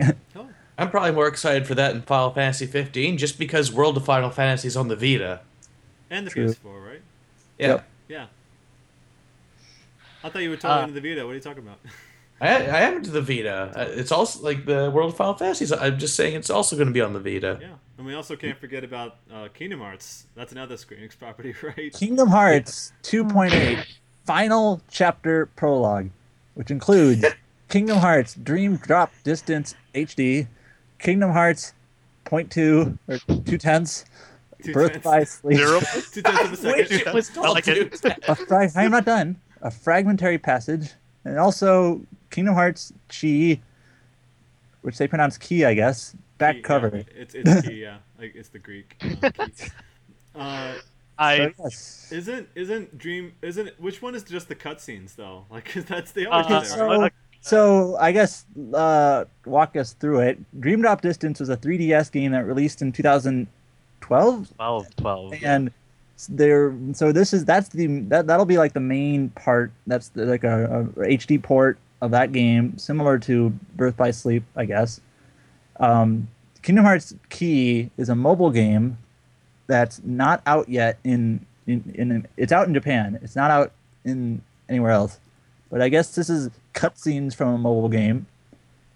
I guess yeah, and then that's actually Kingdom yeah, that's Hearts- right. Kingdom Hearts 0.2 Birth by Sleep, a fragment fragmentary passage. Um, I guess that's kind of like an episode K type thing where it's like a demo in Unreal Engine 4 for Kingdom Hearts 3 type content, It's but it, supposed to bridge the gap, pretty it much. yeah it, it what it like it, it's taking the end of Kingdom Hearts Birth by Sleep, which is like, kind of like a prequel game, and kind of you know going from there. But it's in Unreal Engine 4, and it's like kind of like a demo for, with the Kingdom Hearts 3 type style, I guess. So You're saying you're saying words that I, I Yes. understand. Uh, like you know, I know the meanings of what the the words you're saying, like a- apart from each other. the but words when don't you- make sense in But, but, this but when you when you when you combine it together like that, I just like, um, uh, this Kingdom Hearts, huh? Brain surgery is what it is. Trying to interpret I gotta this. say, I'm really disappointed so far with what they announced with 2.8, especially because all the other HD re-releases had the remix versions of the main series. So Kingdom Hearts 1 had the remix where it included all the additional content like new weapons, bosses, stuff like that. Kingdom Hearts 2 had it as well, which was added a lot to the game. And uh, it doesn't look like Dream Drop Distance has anything new to it. It's just the game in HD. It seems, and I, it's it's probably gonna be a full price game, right? That's Yeah. kind of. I mean, you thought that it was gonna be like just forty dollar games uh, for a lot of this stuff, and then Type Zero HD ended up being sixty dollars. So And that dropped in price pretty quick. yeah, I was like, you can easily get that game for like twenty bucks now. So I'm just I'm just surprised that they always outdo themselves with the naming on scheme. PC too. Yeah, yeah, I mean- totally. It's it's ridiculous how they come up with this It's stuff. it's like it's like, it's like uh it's like um one of the great mysteries of video chapter games. like this. prologue, like it's redundant. it's final. Cha- you could just say final chapter. You don't have to add You, the prologue. you could argue that the entire series at this point is redundant just based on how many games there have been since 2 to 3. Yeah. And they said they had no plans to bring over 1.5 and 2.5 to the PS4, which would be a great way to, you know, get people on board to play Kingdom Hearts 3. I I'd like can't to see wait them for- like combine it all into one package, but they're not going to do that because that's way too Dude, that's much that's value. the, that, that's that's Kingdom Hearts 2.99 some ridiculous subtitle. Yeah, I- I can't wait for Kingdom That's Nine, actually exactly everything name, but something three. ridiculous or other. That's, that's the actual name.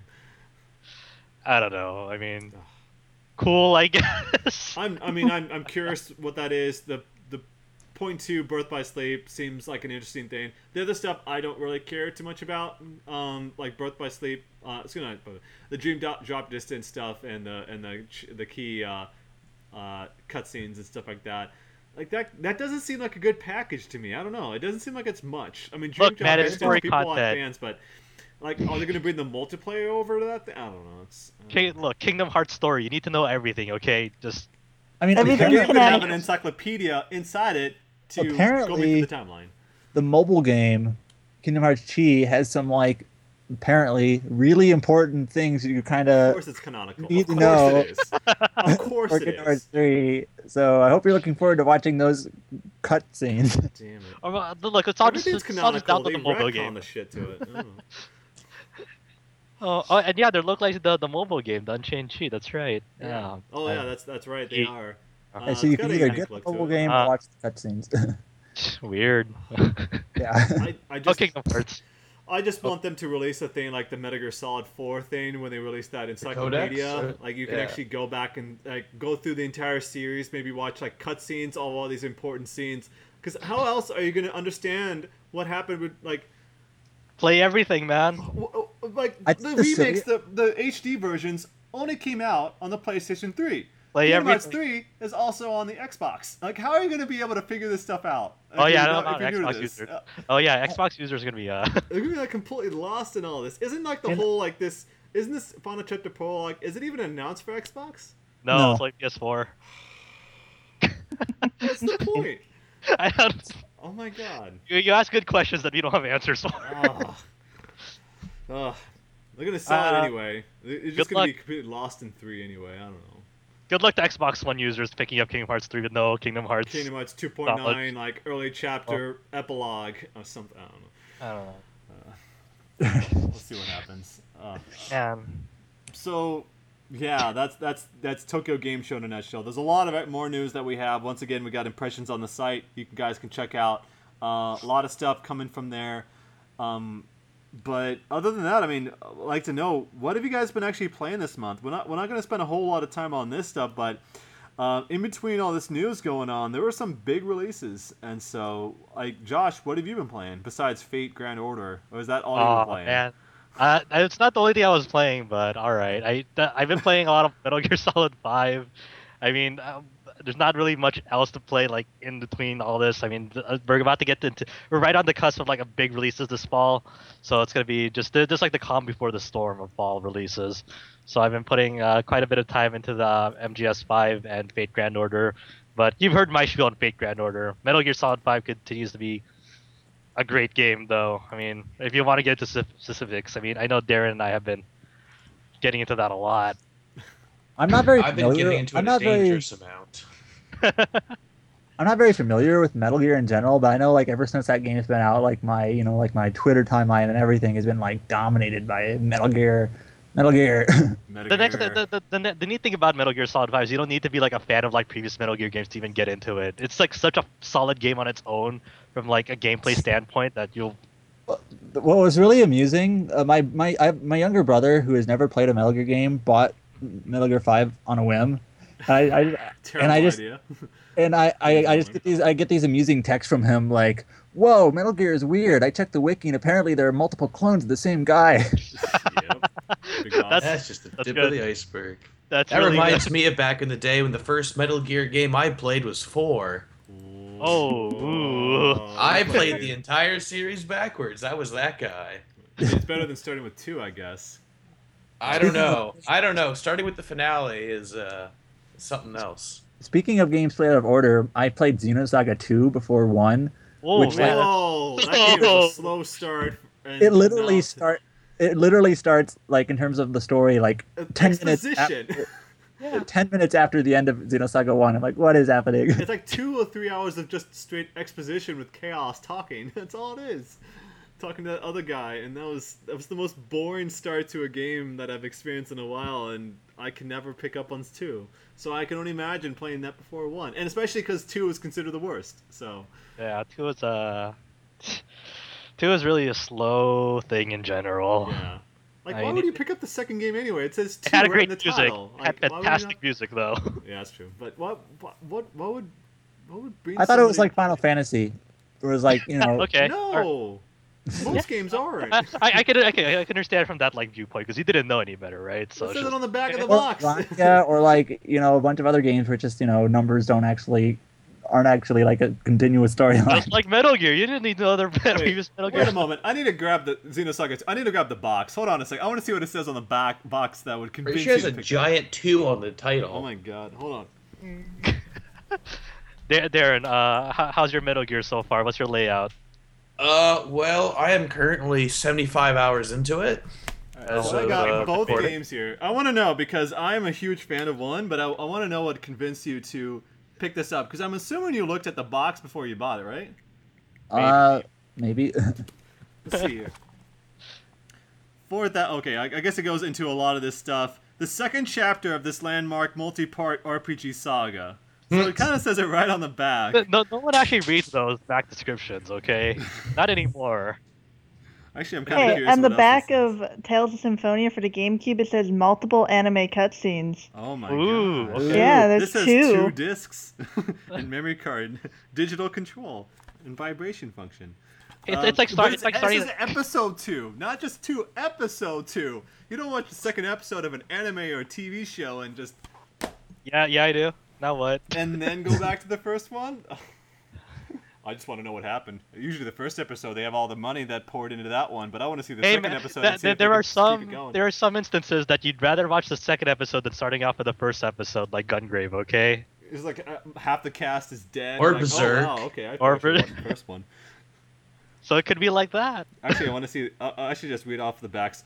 I like how the back of Xenosaga One, four exhilarating mini games. Aw.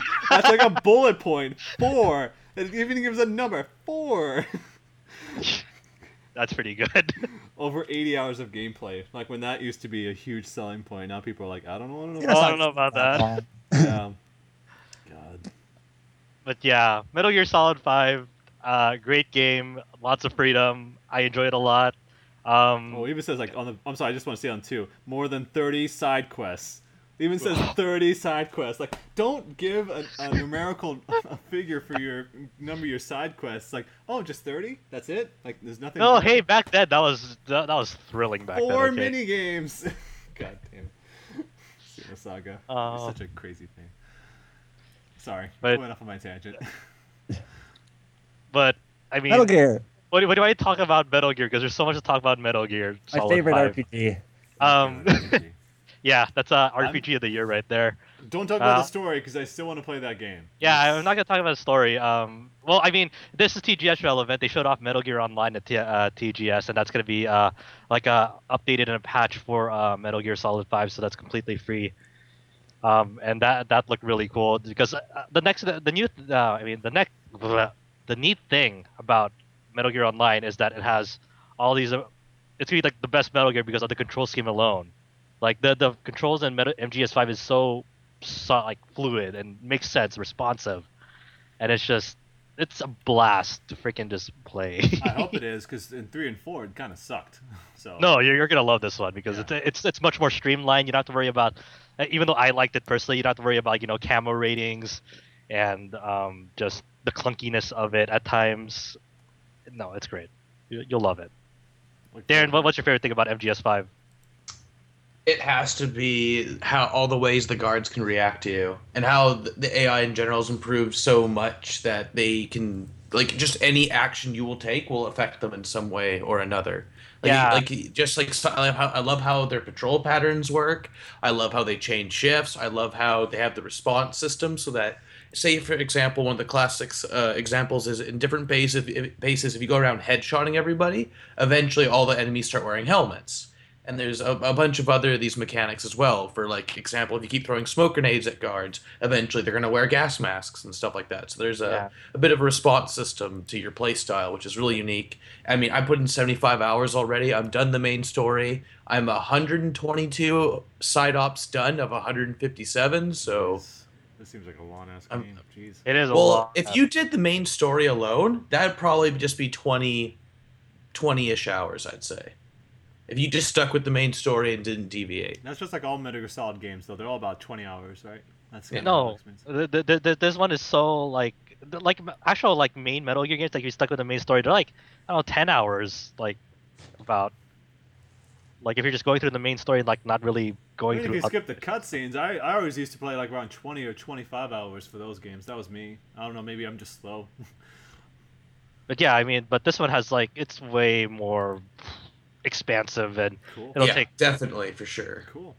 the different approaches to each mission is also really enjoyable too it's a Yeah. it's actually fun to replay the different missions because there's so many different ways that you can get into a base and just how you handle the mission itself So to kind of tie this all in, I mean, now that Kojima is pretty much out of Konami and all that, do you think now that he's got all this experience, do you think he's ever gonna make an RPG? Like, because he's got all this experience making, you know, visual novels, adventure games, and then we've got, you know, these great big action games.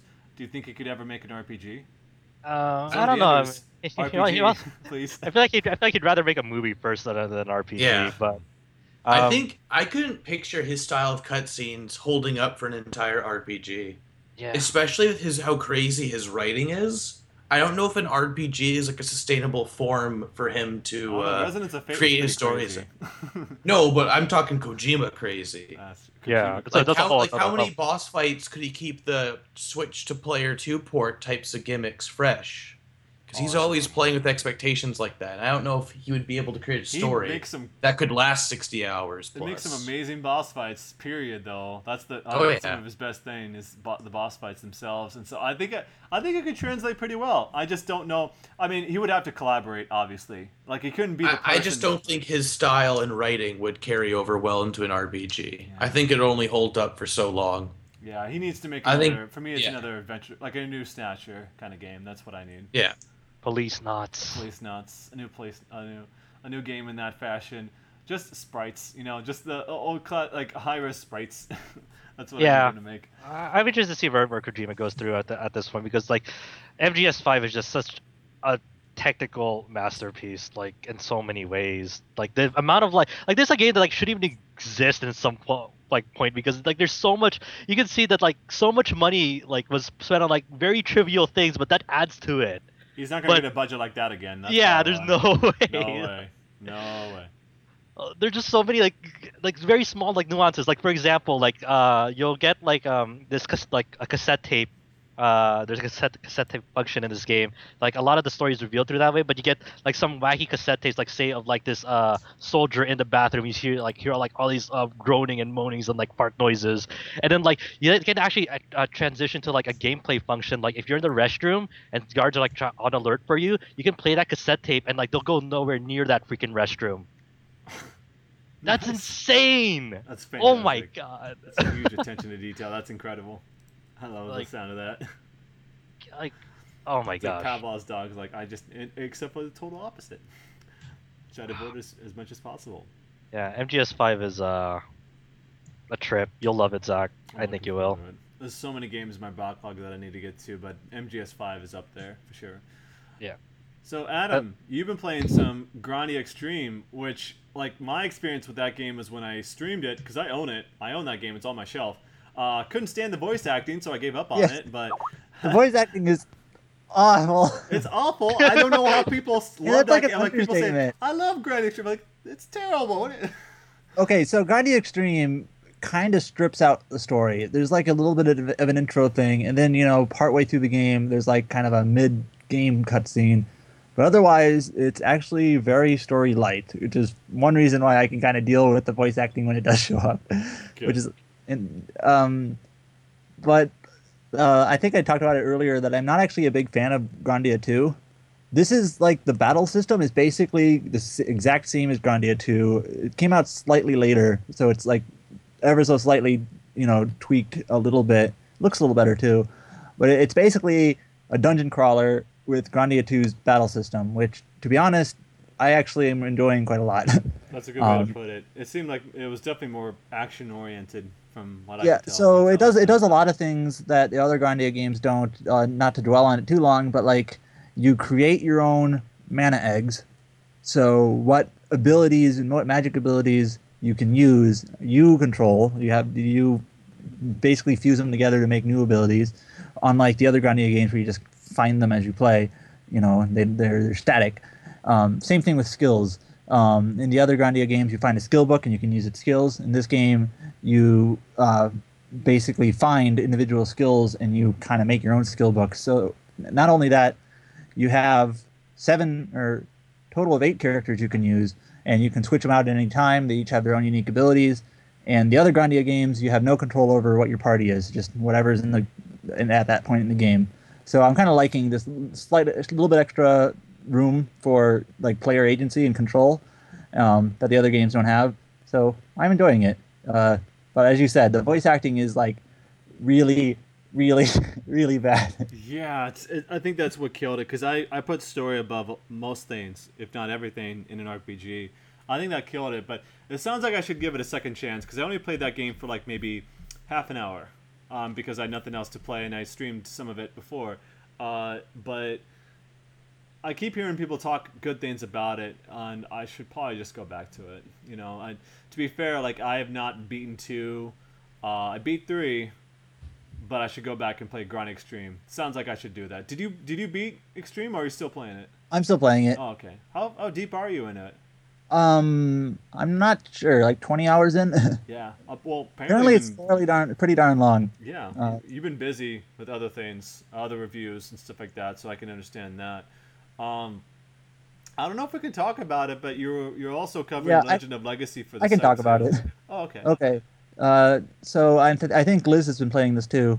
Uh, the Legend of Legacy. It's a 3DS game by Furyu, um, For and it's God damn it for you. yeah, uh, Such a swing It- team. yeah, and it's localized by Atlus, and it's it's considered to be it's, it's helmed by P- some of the key staff behind Saga series, uh, which I've not actually played a Saga game except uh, I adore The Last Remnant, which is also apparently a basically a Saga game in all but name. They need to come out on PSN because Saga Frontier 2 is pretty cool. Yeah. Anyway, so anyways it's uh, and it's it the composer is uh, Hamauzu from uh, final fantasy 13 Yeah. uh, and 10 and fame uh, and pretty good so uh, it's it's a turn-based rpg it's very light on story. It's it's very minimalistic uh, in its in, in its narrative.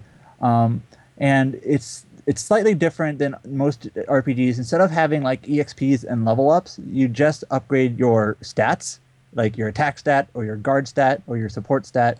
And skills are learned by using certain weapons and the more you use them the more skills you learn which is also very similar to the last remnant. there's no level up system. It's just building your skills, kind of like you level kind up, of thing. you level up your skills which have their own individual level each one in fact each skill actually has three levels they have an attack level a support level and a guard level just like your main character so that's kind of like your main basically gauge for your character strength so it's just a little bit different um, and it, the battle system takes a little bit of getting used to uh, it's it's it's just it's a bit atypical, which it's actually kind of refreshing just to have it be just you know not run of the mill, um, in all in all respects. And it's also it's also not a slouch in its challenge. You, it, it- even a regular enemy mob can you know you, you have to be you have to you know you have to think and coordinate, and if you're not if you're not careful, they can wipe you. Um, so there are a couple things I like about that. Um, but a few things I'm not so hot on is that you're basically the the gameplay loop is pretty repetitive. You're basically mapping out these zones, and you fill out a map by walking around like the edges of the zone, and then you fill, you turn in the map for money, and then you kind of do that several times throughout the game. So it, I've I've actually beaten the game. Uh, Wow. That kind of that filling out the map kind of reminds me of uh, Star Ocean 3 system where there's like a percentage Yeah. of like the map. Like is, Yep, is it like that? yep, there's literally a percentage. Oh percentage. gosh. Oh gosh. It's not nearly as rough as Star Ocean 3, though. Oh Yeah. Uh, you, uh, you basically fill out a map, and once you the, the more you fill, you can you can you sell it, and the more you fill out the map, the, the more the higher price it, you get, um, and then you sell it. When selling the map has a couple of other uh, bonuses, but so basically it, it, it kind of I think wore its welcome, and since there is no real narrative to the game, I felt like the rest of the game wasn't. Uh, there's just a little bit tedious at times, but um, I can't really. I guess I'll, I have to save the rest for my review, which comes later. Oh, yeah. And and when is your review going to go up? I think it's oh the ninth, The ninth? Okay, a couple 9th days October. before, for- for- before release. So yeah, I think it does a couple of interesting things with like the saga influenced skills and levels, and the battle system challenge is nice, but a couple of other longer structure things. Uh, a little yeah, bit more. it it's definitely I don't care what name it goes by, Legend of Legacy, whatever. It is definitely a saga game, no matter how you look at it. It plays almost exactly like Romancing Saga when I saw the PS2 remake. Oh, I, I get that connection now. Okay. and um it, it also like the way the narrative works like it is very bare bones but it's also told a little bit differently than most games because there's like a lot of world building and all that but there's I, I i've only played a couple hours thus far myself but you don't seem to learn as much about the characters as you do about the world around you at least that's what i'm getting from it i'm not quite sure yet but Yeah, the character motivations are are kind of like you can say them in a sentence. They're really short. Like one person's trying to find their memory, one person's trying to find like the history of their clan, uh, one person is just like fighting for the church, you know, and that's kind of it. So yeah, there's what what what story beats are there are more about like the mysteries of this this island they're on. So it's but it is very minimalistic, which on one Speaking hand of is kind of nice. Speaking of Saga, wasn't there a new Saga game announced at TGS for Vita? Yeah, Saga Scarlet Grace, which uh, I thought was kind of amusing. There's a, like the, the single screenshot we have of the game is like a- uh, like an off-screen image like of somebody. Heck, it might be like Shimamura like holding the the Vita. Uh, Isn't it like Vita and mobile or something? Or maybe uh, I not might think sure. of something else entirely. That's probably it. I don't Vita's know. for sure. I think that's another Saga game entirely for uh, mobile. It's Well, there's original. Imperial Oh, yeah, it's an original. I think the I think the what you're talking about is uh I think uh the series creator uh what's his name Akitoshi Kawazu I think that's the screenshot you're talking about and uh, he's the one like holding up that off-screen uh, screenshot that shows like five character battles in it. That's right, because like that's all they had. Like when you watched them talking about it, it was just him holding up the Vita. That was it. They never showed like screen footage of it the entire Yeah, time. yeah, It yeah. was really just like goofy. Like why can't Like, you okay. show it? Are, they, are you embarrassed about this already? Like you, you just No, it. no, no, no, no. He's he knows that the Vita is a powerful enough tool that if he just shows it, it will market the game itself. bam. Yeah. Okay, I like that. If you I'll show, go with if you get it too All right. close, then your eyes are gonna melt, and he doesn't want to run that risk. So, So He, this he is the power of understands Vita. that Vita means life. I mean, last night I was watching some season eight of South Park, and I got to the episode where uh, I found out that the PSP was made by God. So Oh, okay. Vita must come o- come amo- come along similar terms. that's right. Vita means life, and It all makes sense God now. Is life, so that's it's got there's got to be a connection there, and so yeah, and that's so, anyways, The that's gonna Legend of Legacy. Yeah. It's definitely a saga game. It's interesting in some respects. So if you have uh, the saga series, like if you if you played it, if you like it, uh, which I have not actually played it, um, it seems to have several things that you might enjoy. So Exactly. All right, and, cool. and Darren, you said you were going through the history of Shin Megami Tensei on your YouTube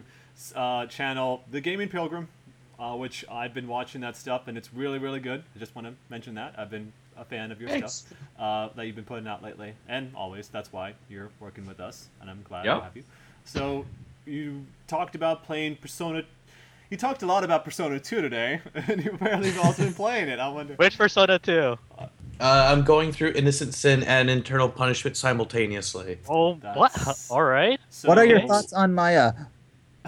Uh, best girl. Yeah, there we go. All right. We're here. All right. Shut it down. There we go. But there's nothing else that needs to be said. So it was it was innocent sin that didn't get brought over, but eternal punishment was. Is that right? Yes, Yeah, back in the day, then. that was the case. Originally. Which, for those of you that don't know, listening, Innocent Sin is the first game in the Persona 2 duology, and Eternal Punishment is the second half. And so it was mainly not brought over due to uh, a lot of. I wonder what could have prevented them from bringing that game over. Uh, there, there were So there's actually a some law in. Germany where you're not allowed to say Hitler's the main villain. Apparently, yeah. So that that anyone who knows anything about Persona knows about Hitler being in one of the games. That's it. That's the one. Darren, have you played Eternal Punishment at all? uh, I have yes. Yeah, that's what Okay. he, he said. Yeah, he's, he's playing Well, it. I have played it before though. Oh, okay. Well, I was I'm just going to say it's actually kind to of amusing that Eternal. review. It's just kind of don't- amusing that Eternal Punishment, like if you were to play that, which was originally released and that was the only one back in the PSX days, um, like it's actually the main character is like has memory loss and doesn't remember anything from the That's right. first I Persona forgot 2. about that. They, Doesn't remember anything from the first retconned it. Persona 2, so it actually kind of worked well in, in like a weird, That's ironic I way. I actually really like the idea that how all the characters, it's like, oh, you don't remember the other half, and they keep alluding to it, and it's kind of like a plot reveal in the mid game.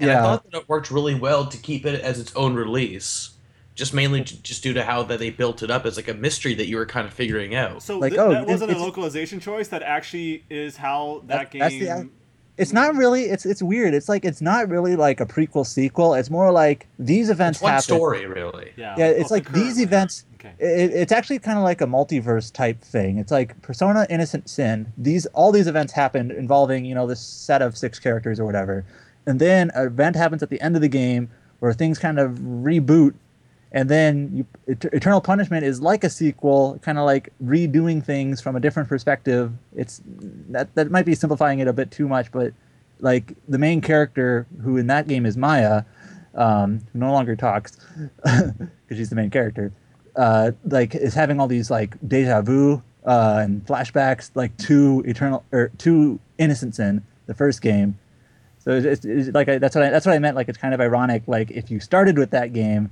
you're kind of in the same place as the main character. You're like, I don't know any of the stuff that happened. So I'm interested to know why you're now playing through them simultaneously.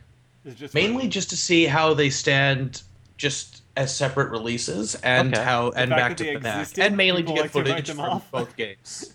Yeah, So like Persona 2. review- Yeah, yeah, when I do the review, I'm actually going to review them as a single Oh, okay. review. But I will mention the differences between the two and whatnot. But I'm going to be looking at them as one game because that's how you're meant to play them. yeah, I, It's, I uh, played. Go go for it. I I played the PSP version of it, Innocent Sin, which is you know the only localized one, and then the PSX version of Eternal Punishment, which is the only localized one. And there are a couple of like, uh, like UI differences and like combat and all that too. So it's it's a little bit odd. Yeah, I think working off of actually- I think the PSP It- version intentionally had a different, had some changes like that. If my understanding is right. Yeah, it did. It, it, it still frustrates me though that like we- we- we've come like kind of it's like a palindrome a little bit. We've come full circle on this. That like it's like we got in the P- PS uh, one era we ha- we didn't get Innocent Sin, but we got Eternal Punishment. PSP era we got Innocent Sin, but not Eternal Punishment. And it was like, oh man. I, we just celebrated its birthday recently. People saying like, "I really hope they bring over the PSP version." I'm like, what? I think that ship has sailed. it's that ship has sailed a long time ago, buddy. I'm sorry. Yeah. Uh, man. I mean, hey, we're still gonna get the PSP release of uh, Trails in the Sky second chapter. That's right. Eventually, And I mean- Five was- Yeah, Yeah, I mean, but come yeah. on, guys, come on. There's still hope. PSP is going to be the comeback. Uh, it's still popular. PSP was made by God. They have to do it. Yeah. That's right. But yeah, yeah, I think Persona that's 2 is really excellent. That's good. I love Persona 2. I've never, I think I haven't played it since I was a kid, and I saw the first. Was it maybe it was Persona One, but seeing the first person walking through the school. That's Persona watched Persona my brother played it. It was like it was That's incredible. Persona- Persona One is first-person dungeon crawling. Yeah, yeah. I actually just finished the script for that entire review, and that's like seven pages or something. Oh my That's, gosh. that's, Nice. that's gonna be a long video. Because I'm ta- I have to talk a lot about the localization differences, which between Persona One from the original American release and the Japanese version are uh, substantial, to say the least. Didn't it like change one of the characters who was? I played the PSP version, which I know has even, or like it changed some things back, yes, they Yeah. they reverted the changes. Or some of them, or yeah. So like I know like one of the characters is like black, and then Yeah, they No, turned the uh, comic relief character into a black character, yeah, and because America. yeah, and they changed some of the names and all that. Yeah, they they tried to convince you that the entire game was taking place in America, and it was a you're like weird era for games. It was a really weird era for games. It was a weird era for localizations because the release date for that in America was 1996, which I believe is right before Final Fantasy VII. The time so- of like working designs too. That was their Yeah. era. So Nate Nanjo is a is a great character though. I like him a lot. For sure. Like, the Persona. best Persona One character, and he shows up in Persona Two, so that's cool. uh, yeah. So uh, it sounds like you're pretty close to posting it on your channel, Darren. Getting there, yeah. Getting there. Just gotta record like myself talking for 20 minutes. That's good. You can hear your own voice over and over and over again as you edit Yep. it. Yep, exactly. The best part. I've done that many times. so, so that's pretty much it. Metal Gear Solid Five and Persona Two. That that was your thing for this month. And Persona series, I should say. Shin Megami. I mean, I did play 75 hours of Metal Gear Solid 5, so that, that, that was a lot of time. Sucked up your time. So Liz, uh, you've been playing most of the games that I've been playing uh, this, this month because you've been reviewing them for your own uh, site. So let's talk about Disgaea Five. Let's talk about Disgaea 5. The Sky. Sky 5 is awesome. It is the best. I, I think it's my game of the year. It's that good. Wow. Zach said similar. Yeah, I agree with you. It's my Damn. game of the year right now. Like, I, I didn't think it could surpass Disgaea 4 because I, I liked it a lot, but Disgaea 5 has way better characters overall. And I the gameplay is a lot better, and there's so much stuff to do, even if you don't want to go grinding in the item world or reaching max level or any of that. You don't have It's like there's so much fun stuff to do, and I'm I'm like not the type that really wants to go back into a game after I beat it and stuff. But I want to do that with Disgaea Five, even though I So- haven't even beaten it yet. So Liz is totally gonna go for the platinum, right? Oh, I don't know about that. You have to get a a level 9999 character to get the platinum. I saw that. Oh, so oh, that's kind of rough. I just have one question because I saw Zach's review of it and I just said to myself, damn, I wasn't planning on picking this up right away, but oh, that's really tempting after seeing all the praise it's getting. So I have this one question. How does it compare to Skya D2?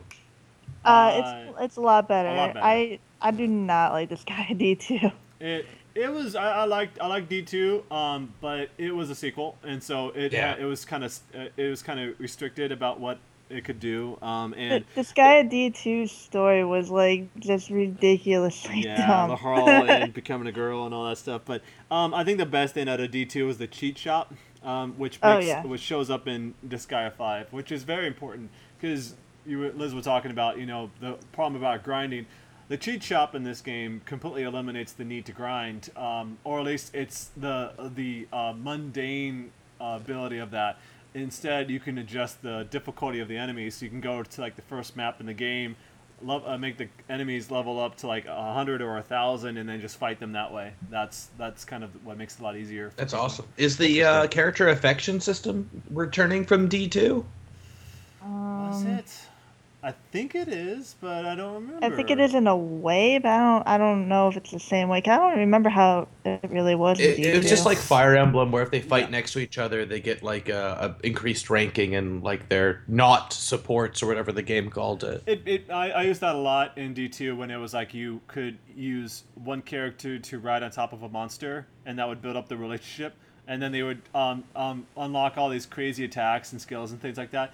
To be honest, I don't think it's in it. I mean, there's a ton of stuff in Disgaea 5, but Mhm. Well, I need to there's the it Magichange system where you use monsters as weapons, and you level up with them and get crazy skills. But I don't think that's really the same. It's hard. It's hard to tell because like, I I don't really remember how it was in D two right now. I actually I'm looking it up. I think it's in it. Uh, let's see here, because I want to want to make sure because I honestly didn't explore a lot of the other systems. There's like um there is a ton of other systems in place. Like there's a um, a class uh, excuse me a job system. So um, I mean all the games had a job system, but there's also a sub job system. And so you just like in like Final Fantasy 11 or something, you could level up these different classes uh, keep saying classes and jobs, mix them together. You can level up jobs and then take the um, skills and traits and and uh, carry them over from job to job, and then just create this ultimate job um, with your character. So you have like one person that's like a warrior, and then you can level up all these other things. Like there, you can level up the professor class. Um, God, I keep missing that. I'll just call them classes from now on. So, uh, professor class is the, the you can take over different spells and abilities, and just keep carrying them over from job from class to class, and then just create this ultimate character. So there's a ton of that stuff in there.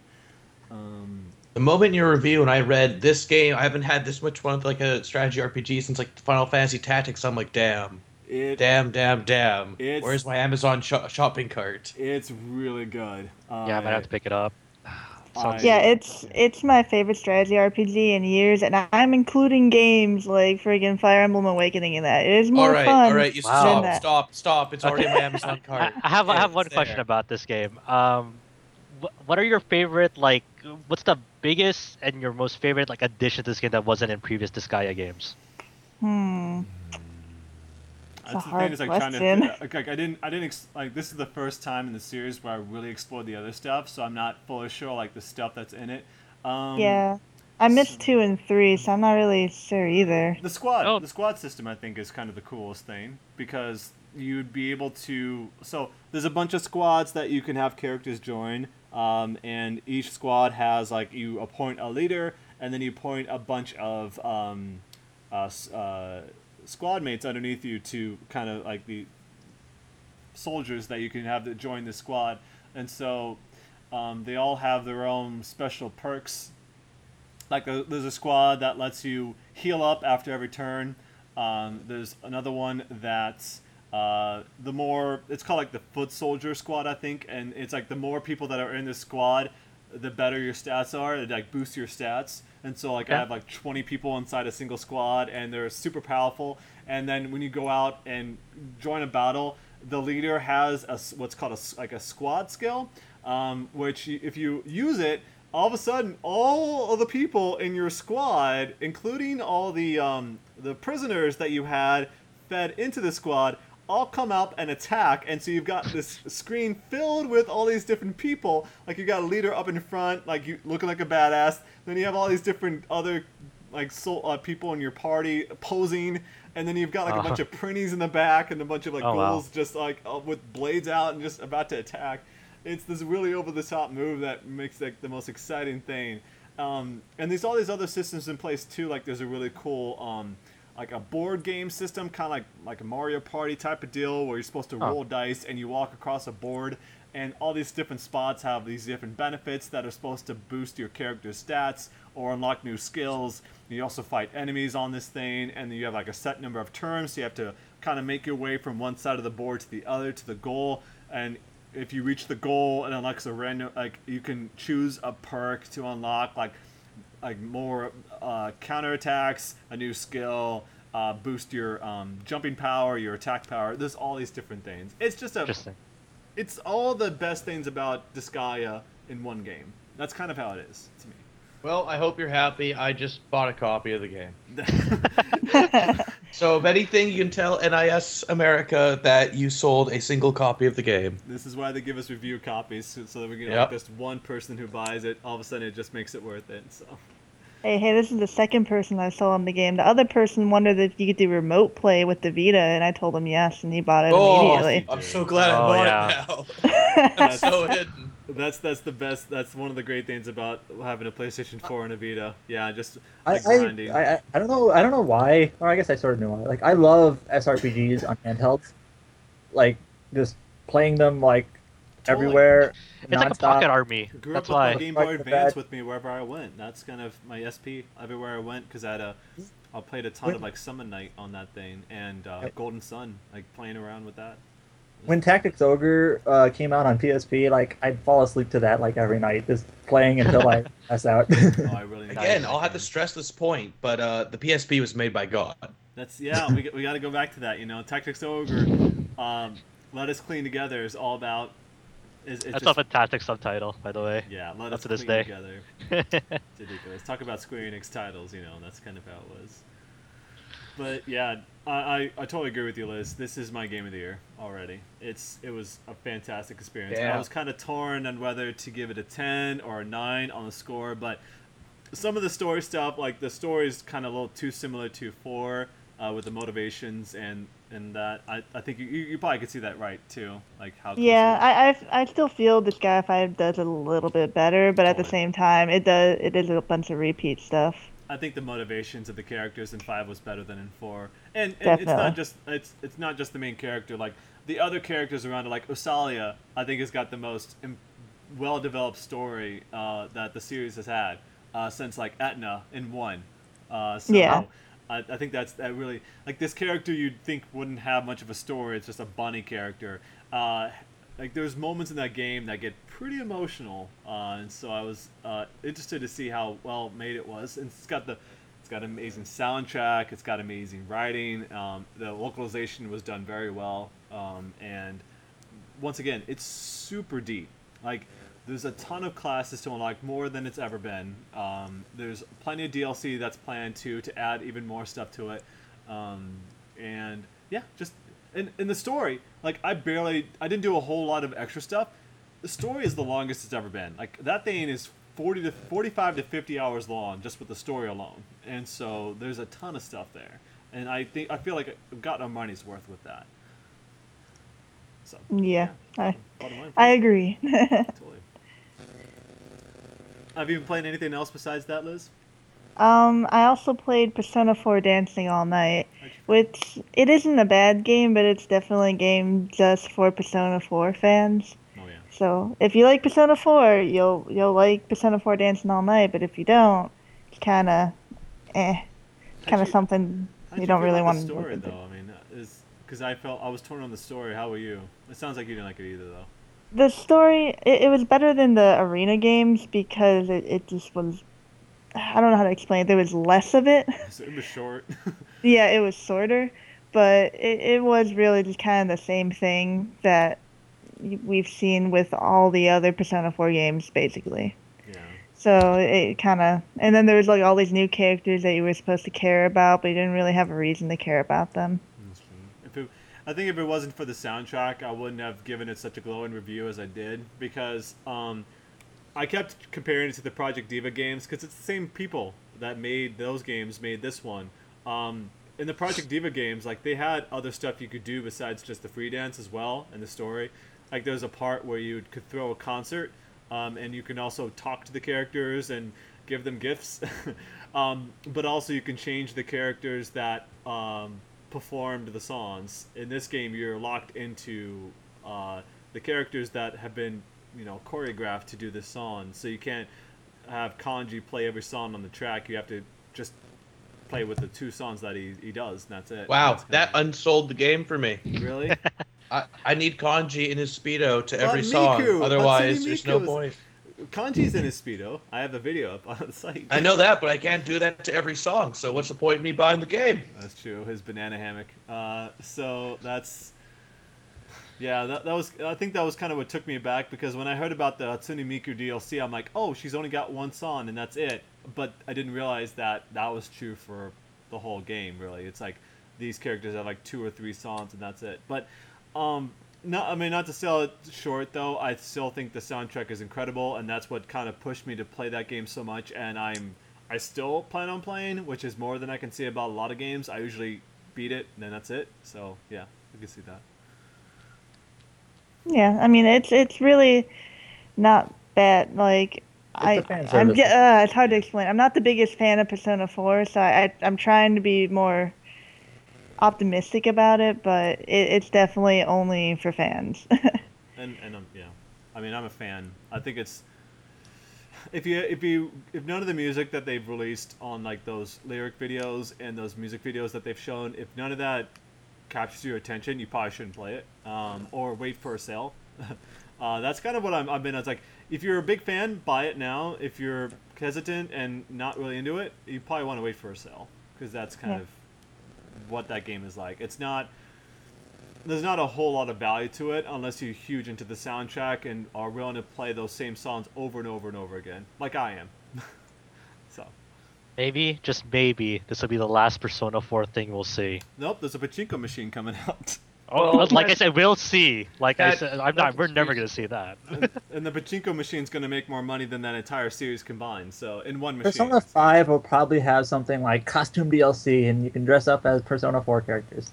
Costume No, don't say that. Don't say that. They, they might actually be listening. Don't say that. Yeah, right. They're not listening to this. Why would they be listening to this? I am I'm I'm so sick of Persona 4 at this point. I'm so done with it. I'm I'm of the opinion that every time they add something new to the Persona 4 story, it just kind of dilutes it. it's hard to go back to that game now. I can't. I, I tried playing Persona 4 Gold, and I'm like, I'm tired of these characters after a while. It, it, uh, I guess it's not so much that as like Golden. I was I wasn't that into because I'm like I already played this story. It was 70 hours long. I'm I'm done. Um, but then seeing them in all these spin-offs, yeah. Once again, it's it's not so much the characters. It's more the music that got me with this game. That's kind of where I stood. So. okay. And also seeing characters dance, I guess, was kind of weird too. so seeing Like Ryu's Adachi, dance- who is your favorite? Adachi, yep, Adachi, best girl, uh, on on stage. That was pretty great. Um, Look, Marie, the was the the too. la- the la- long-standing legacy of Persona 4 Dancing All Night is you got to see every character with Igor's nose attached to them. That's we actually have that in the video too. That's that was pretty fun to see. Uh, th- that's what Liz was playing was pretty much what I was playing. Um, Disgaea Persona 4 Dancing All Night. Reviews up on the site. Check that out. What I recently wrapped up is that a, is a game that I feel like mm, a lot more people need to know about. Mizzurna Falls, which is a game from Human Entertainment, made in 1998. Human Entertainment, uh, Suda 51 was a part of before he broke off and joined uh, a made Grasshopper manufacturer. Um, uh, that is an open world game for the PlayStation One. Uh, it's like a it's like a murder mystery game, kind of. I guess it's more like a it's it's it's just an adventure game mostly. Uh, inspired by Twin Peaks.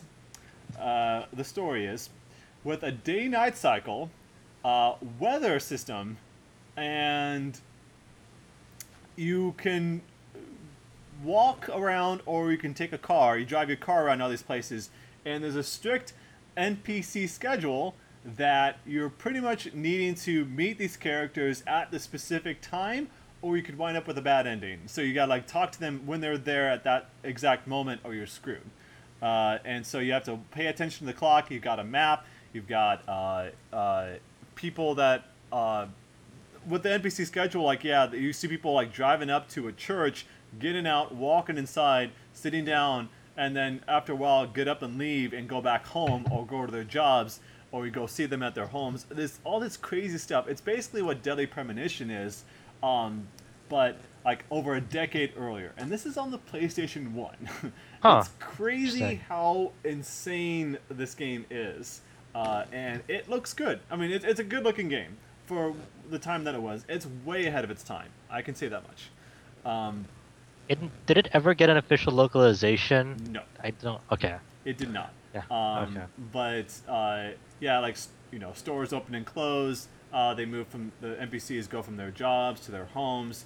Uh, you can go to the hospital and you can only talk to patients during the day, but not at night. So you're kicked out and you have to go home and decide, oh, I got to find another time to meet them. uh, and you you um you have to like fill up your car with gas at certain times because you run out if you're not careful. You can get stuck in the environment, so you call up the person to like get your car unstuck. it's all this like crazy systems in place, and the story is really good.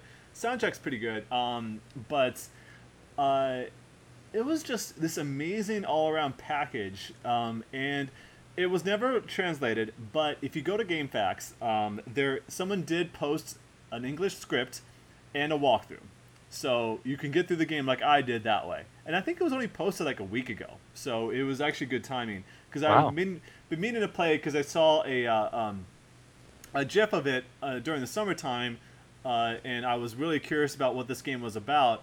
And honestly, it's it's an it's an incredible experience, and I think anybody who uh, is curious about it should just at least like check out a video for it because you'd be blown away how much they were able to accomplish on it.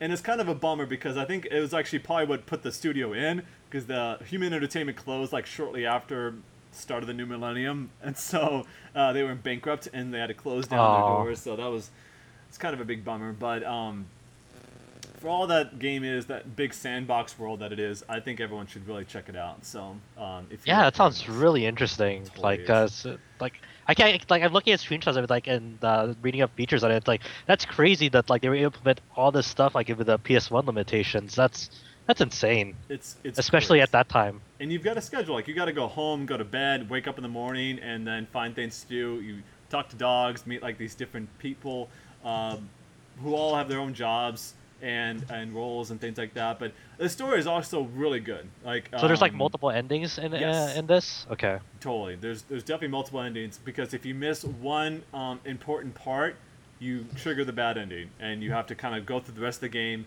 thinking that you might get the good ending, but you don't. That's um, I fortunately I was able to get the good ending because I followed that guide. Um, but yeah, that's I, I think it's well worth it. Uh, it's very um, it's got a lot of elements that I think people who enjoyed games like Deadly Premonition will find a lot to love about it. But yeah, I don't think even Deadly Premonition, I don't think that game could have existed without something like this. I'm sure that um, Swery was looking at this game when he made his. So, other than that, I mean that's that's kind of Importantly- played though. We also learned that Zach is a soft G'er. Oh what? It's a, what? You said GIF. Oh. Oh. GIF. Oh, I'm sorry, GIF. No, it's I, I always forget. it- Like, it's people get so upset with a GIF or a GIF. I don't know. it- I it's keep just thinking- as GIF. Now I'm so like uh, like like conscious about how to pronounce it now. I, I always pronounce it as people, GIF. Yeah, I, I forget what people wanted. So uh, I, I I say GIF in conversation, but I mean GIF. So whatever. I thought it was supposed to be pronounced as GIF. It, but the guy isn't a linguist, so you probably shouldn't pay attention to him. He's just a programmer. That's kind of what people say. Oh. It's still GIF in my heart. Still, um, but honestly, other than Mizzurna Falls and those other games, I'm still getting through my backlog. Um, trying to get 100 games before the end of the year. I'm up to 67 games for the year, beaten. So I'm trying to get to 100. I'll let you guys know how that goes. Oh I gosh. still got a couple months. Ugh.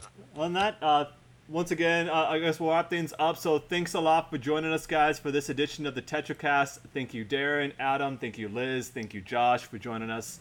Um, We've been um, talking way too long. Yes, but I think this was probably our best podcast yet. I want to say so. You can check us up on, on online at rpgsite.net. Check us on Twitter at rpgsite, on YouTube slash rpgsite.net, facebook.com rpgsite.net. Also, make sure to subscribe subscribe to us on iTunes at TetraCast. Uh, would love to actually see some reviews for our podcast. Once again, we're always looking for feedback, so let us know what you guys think. But yes, that'll make it for October 2015's edition of the TetraCast. Catch you later, everyone.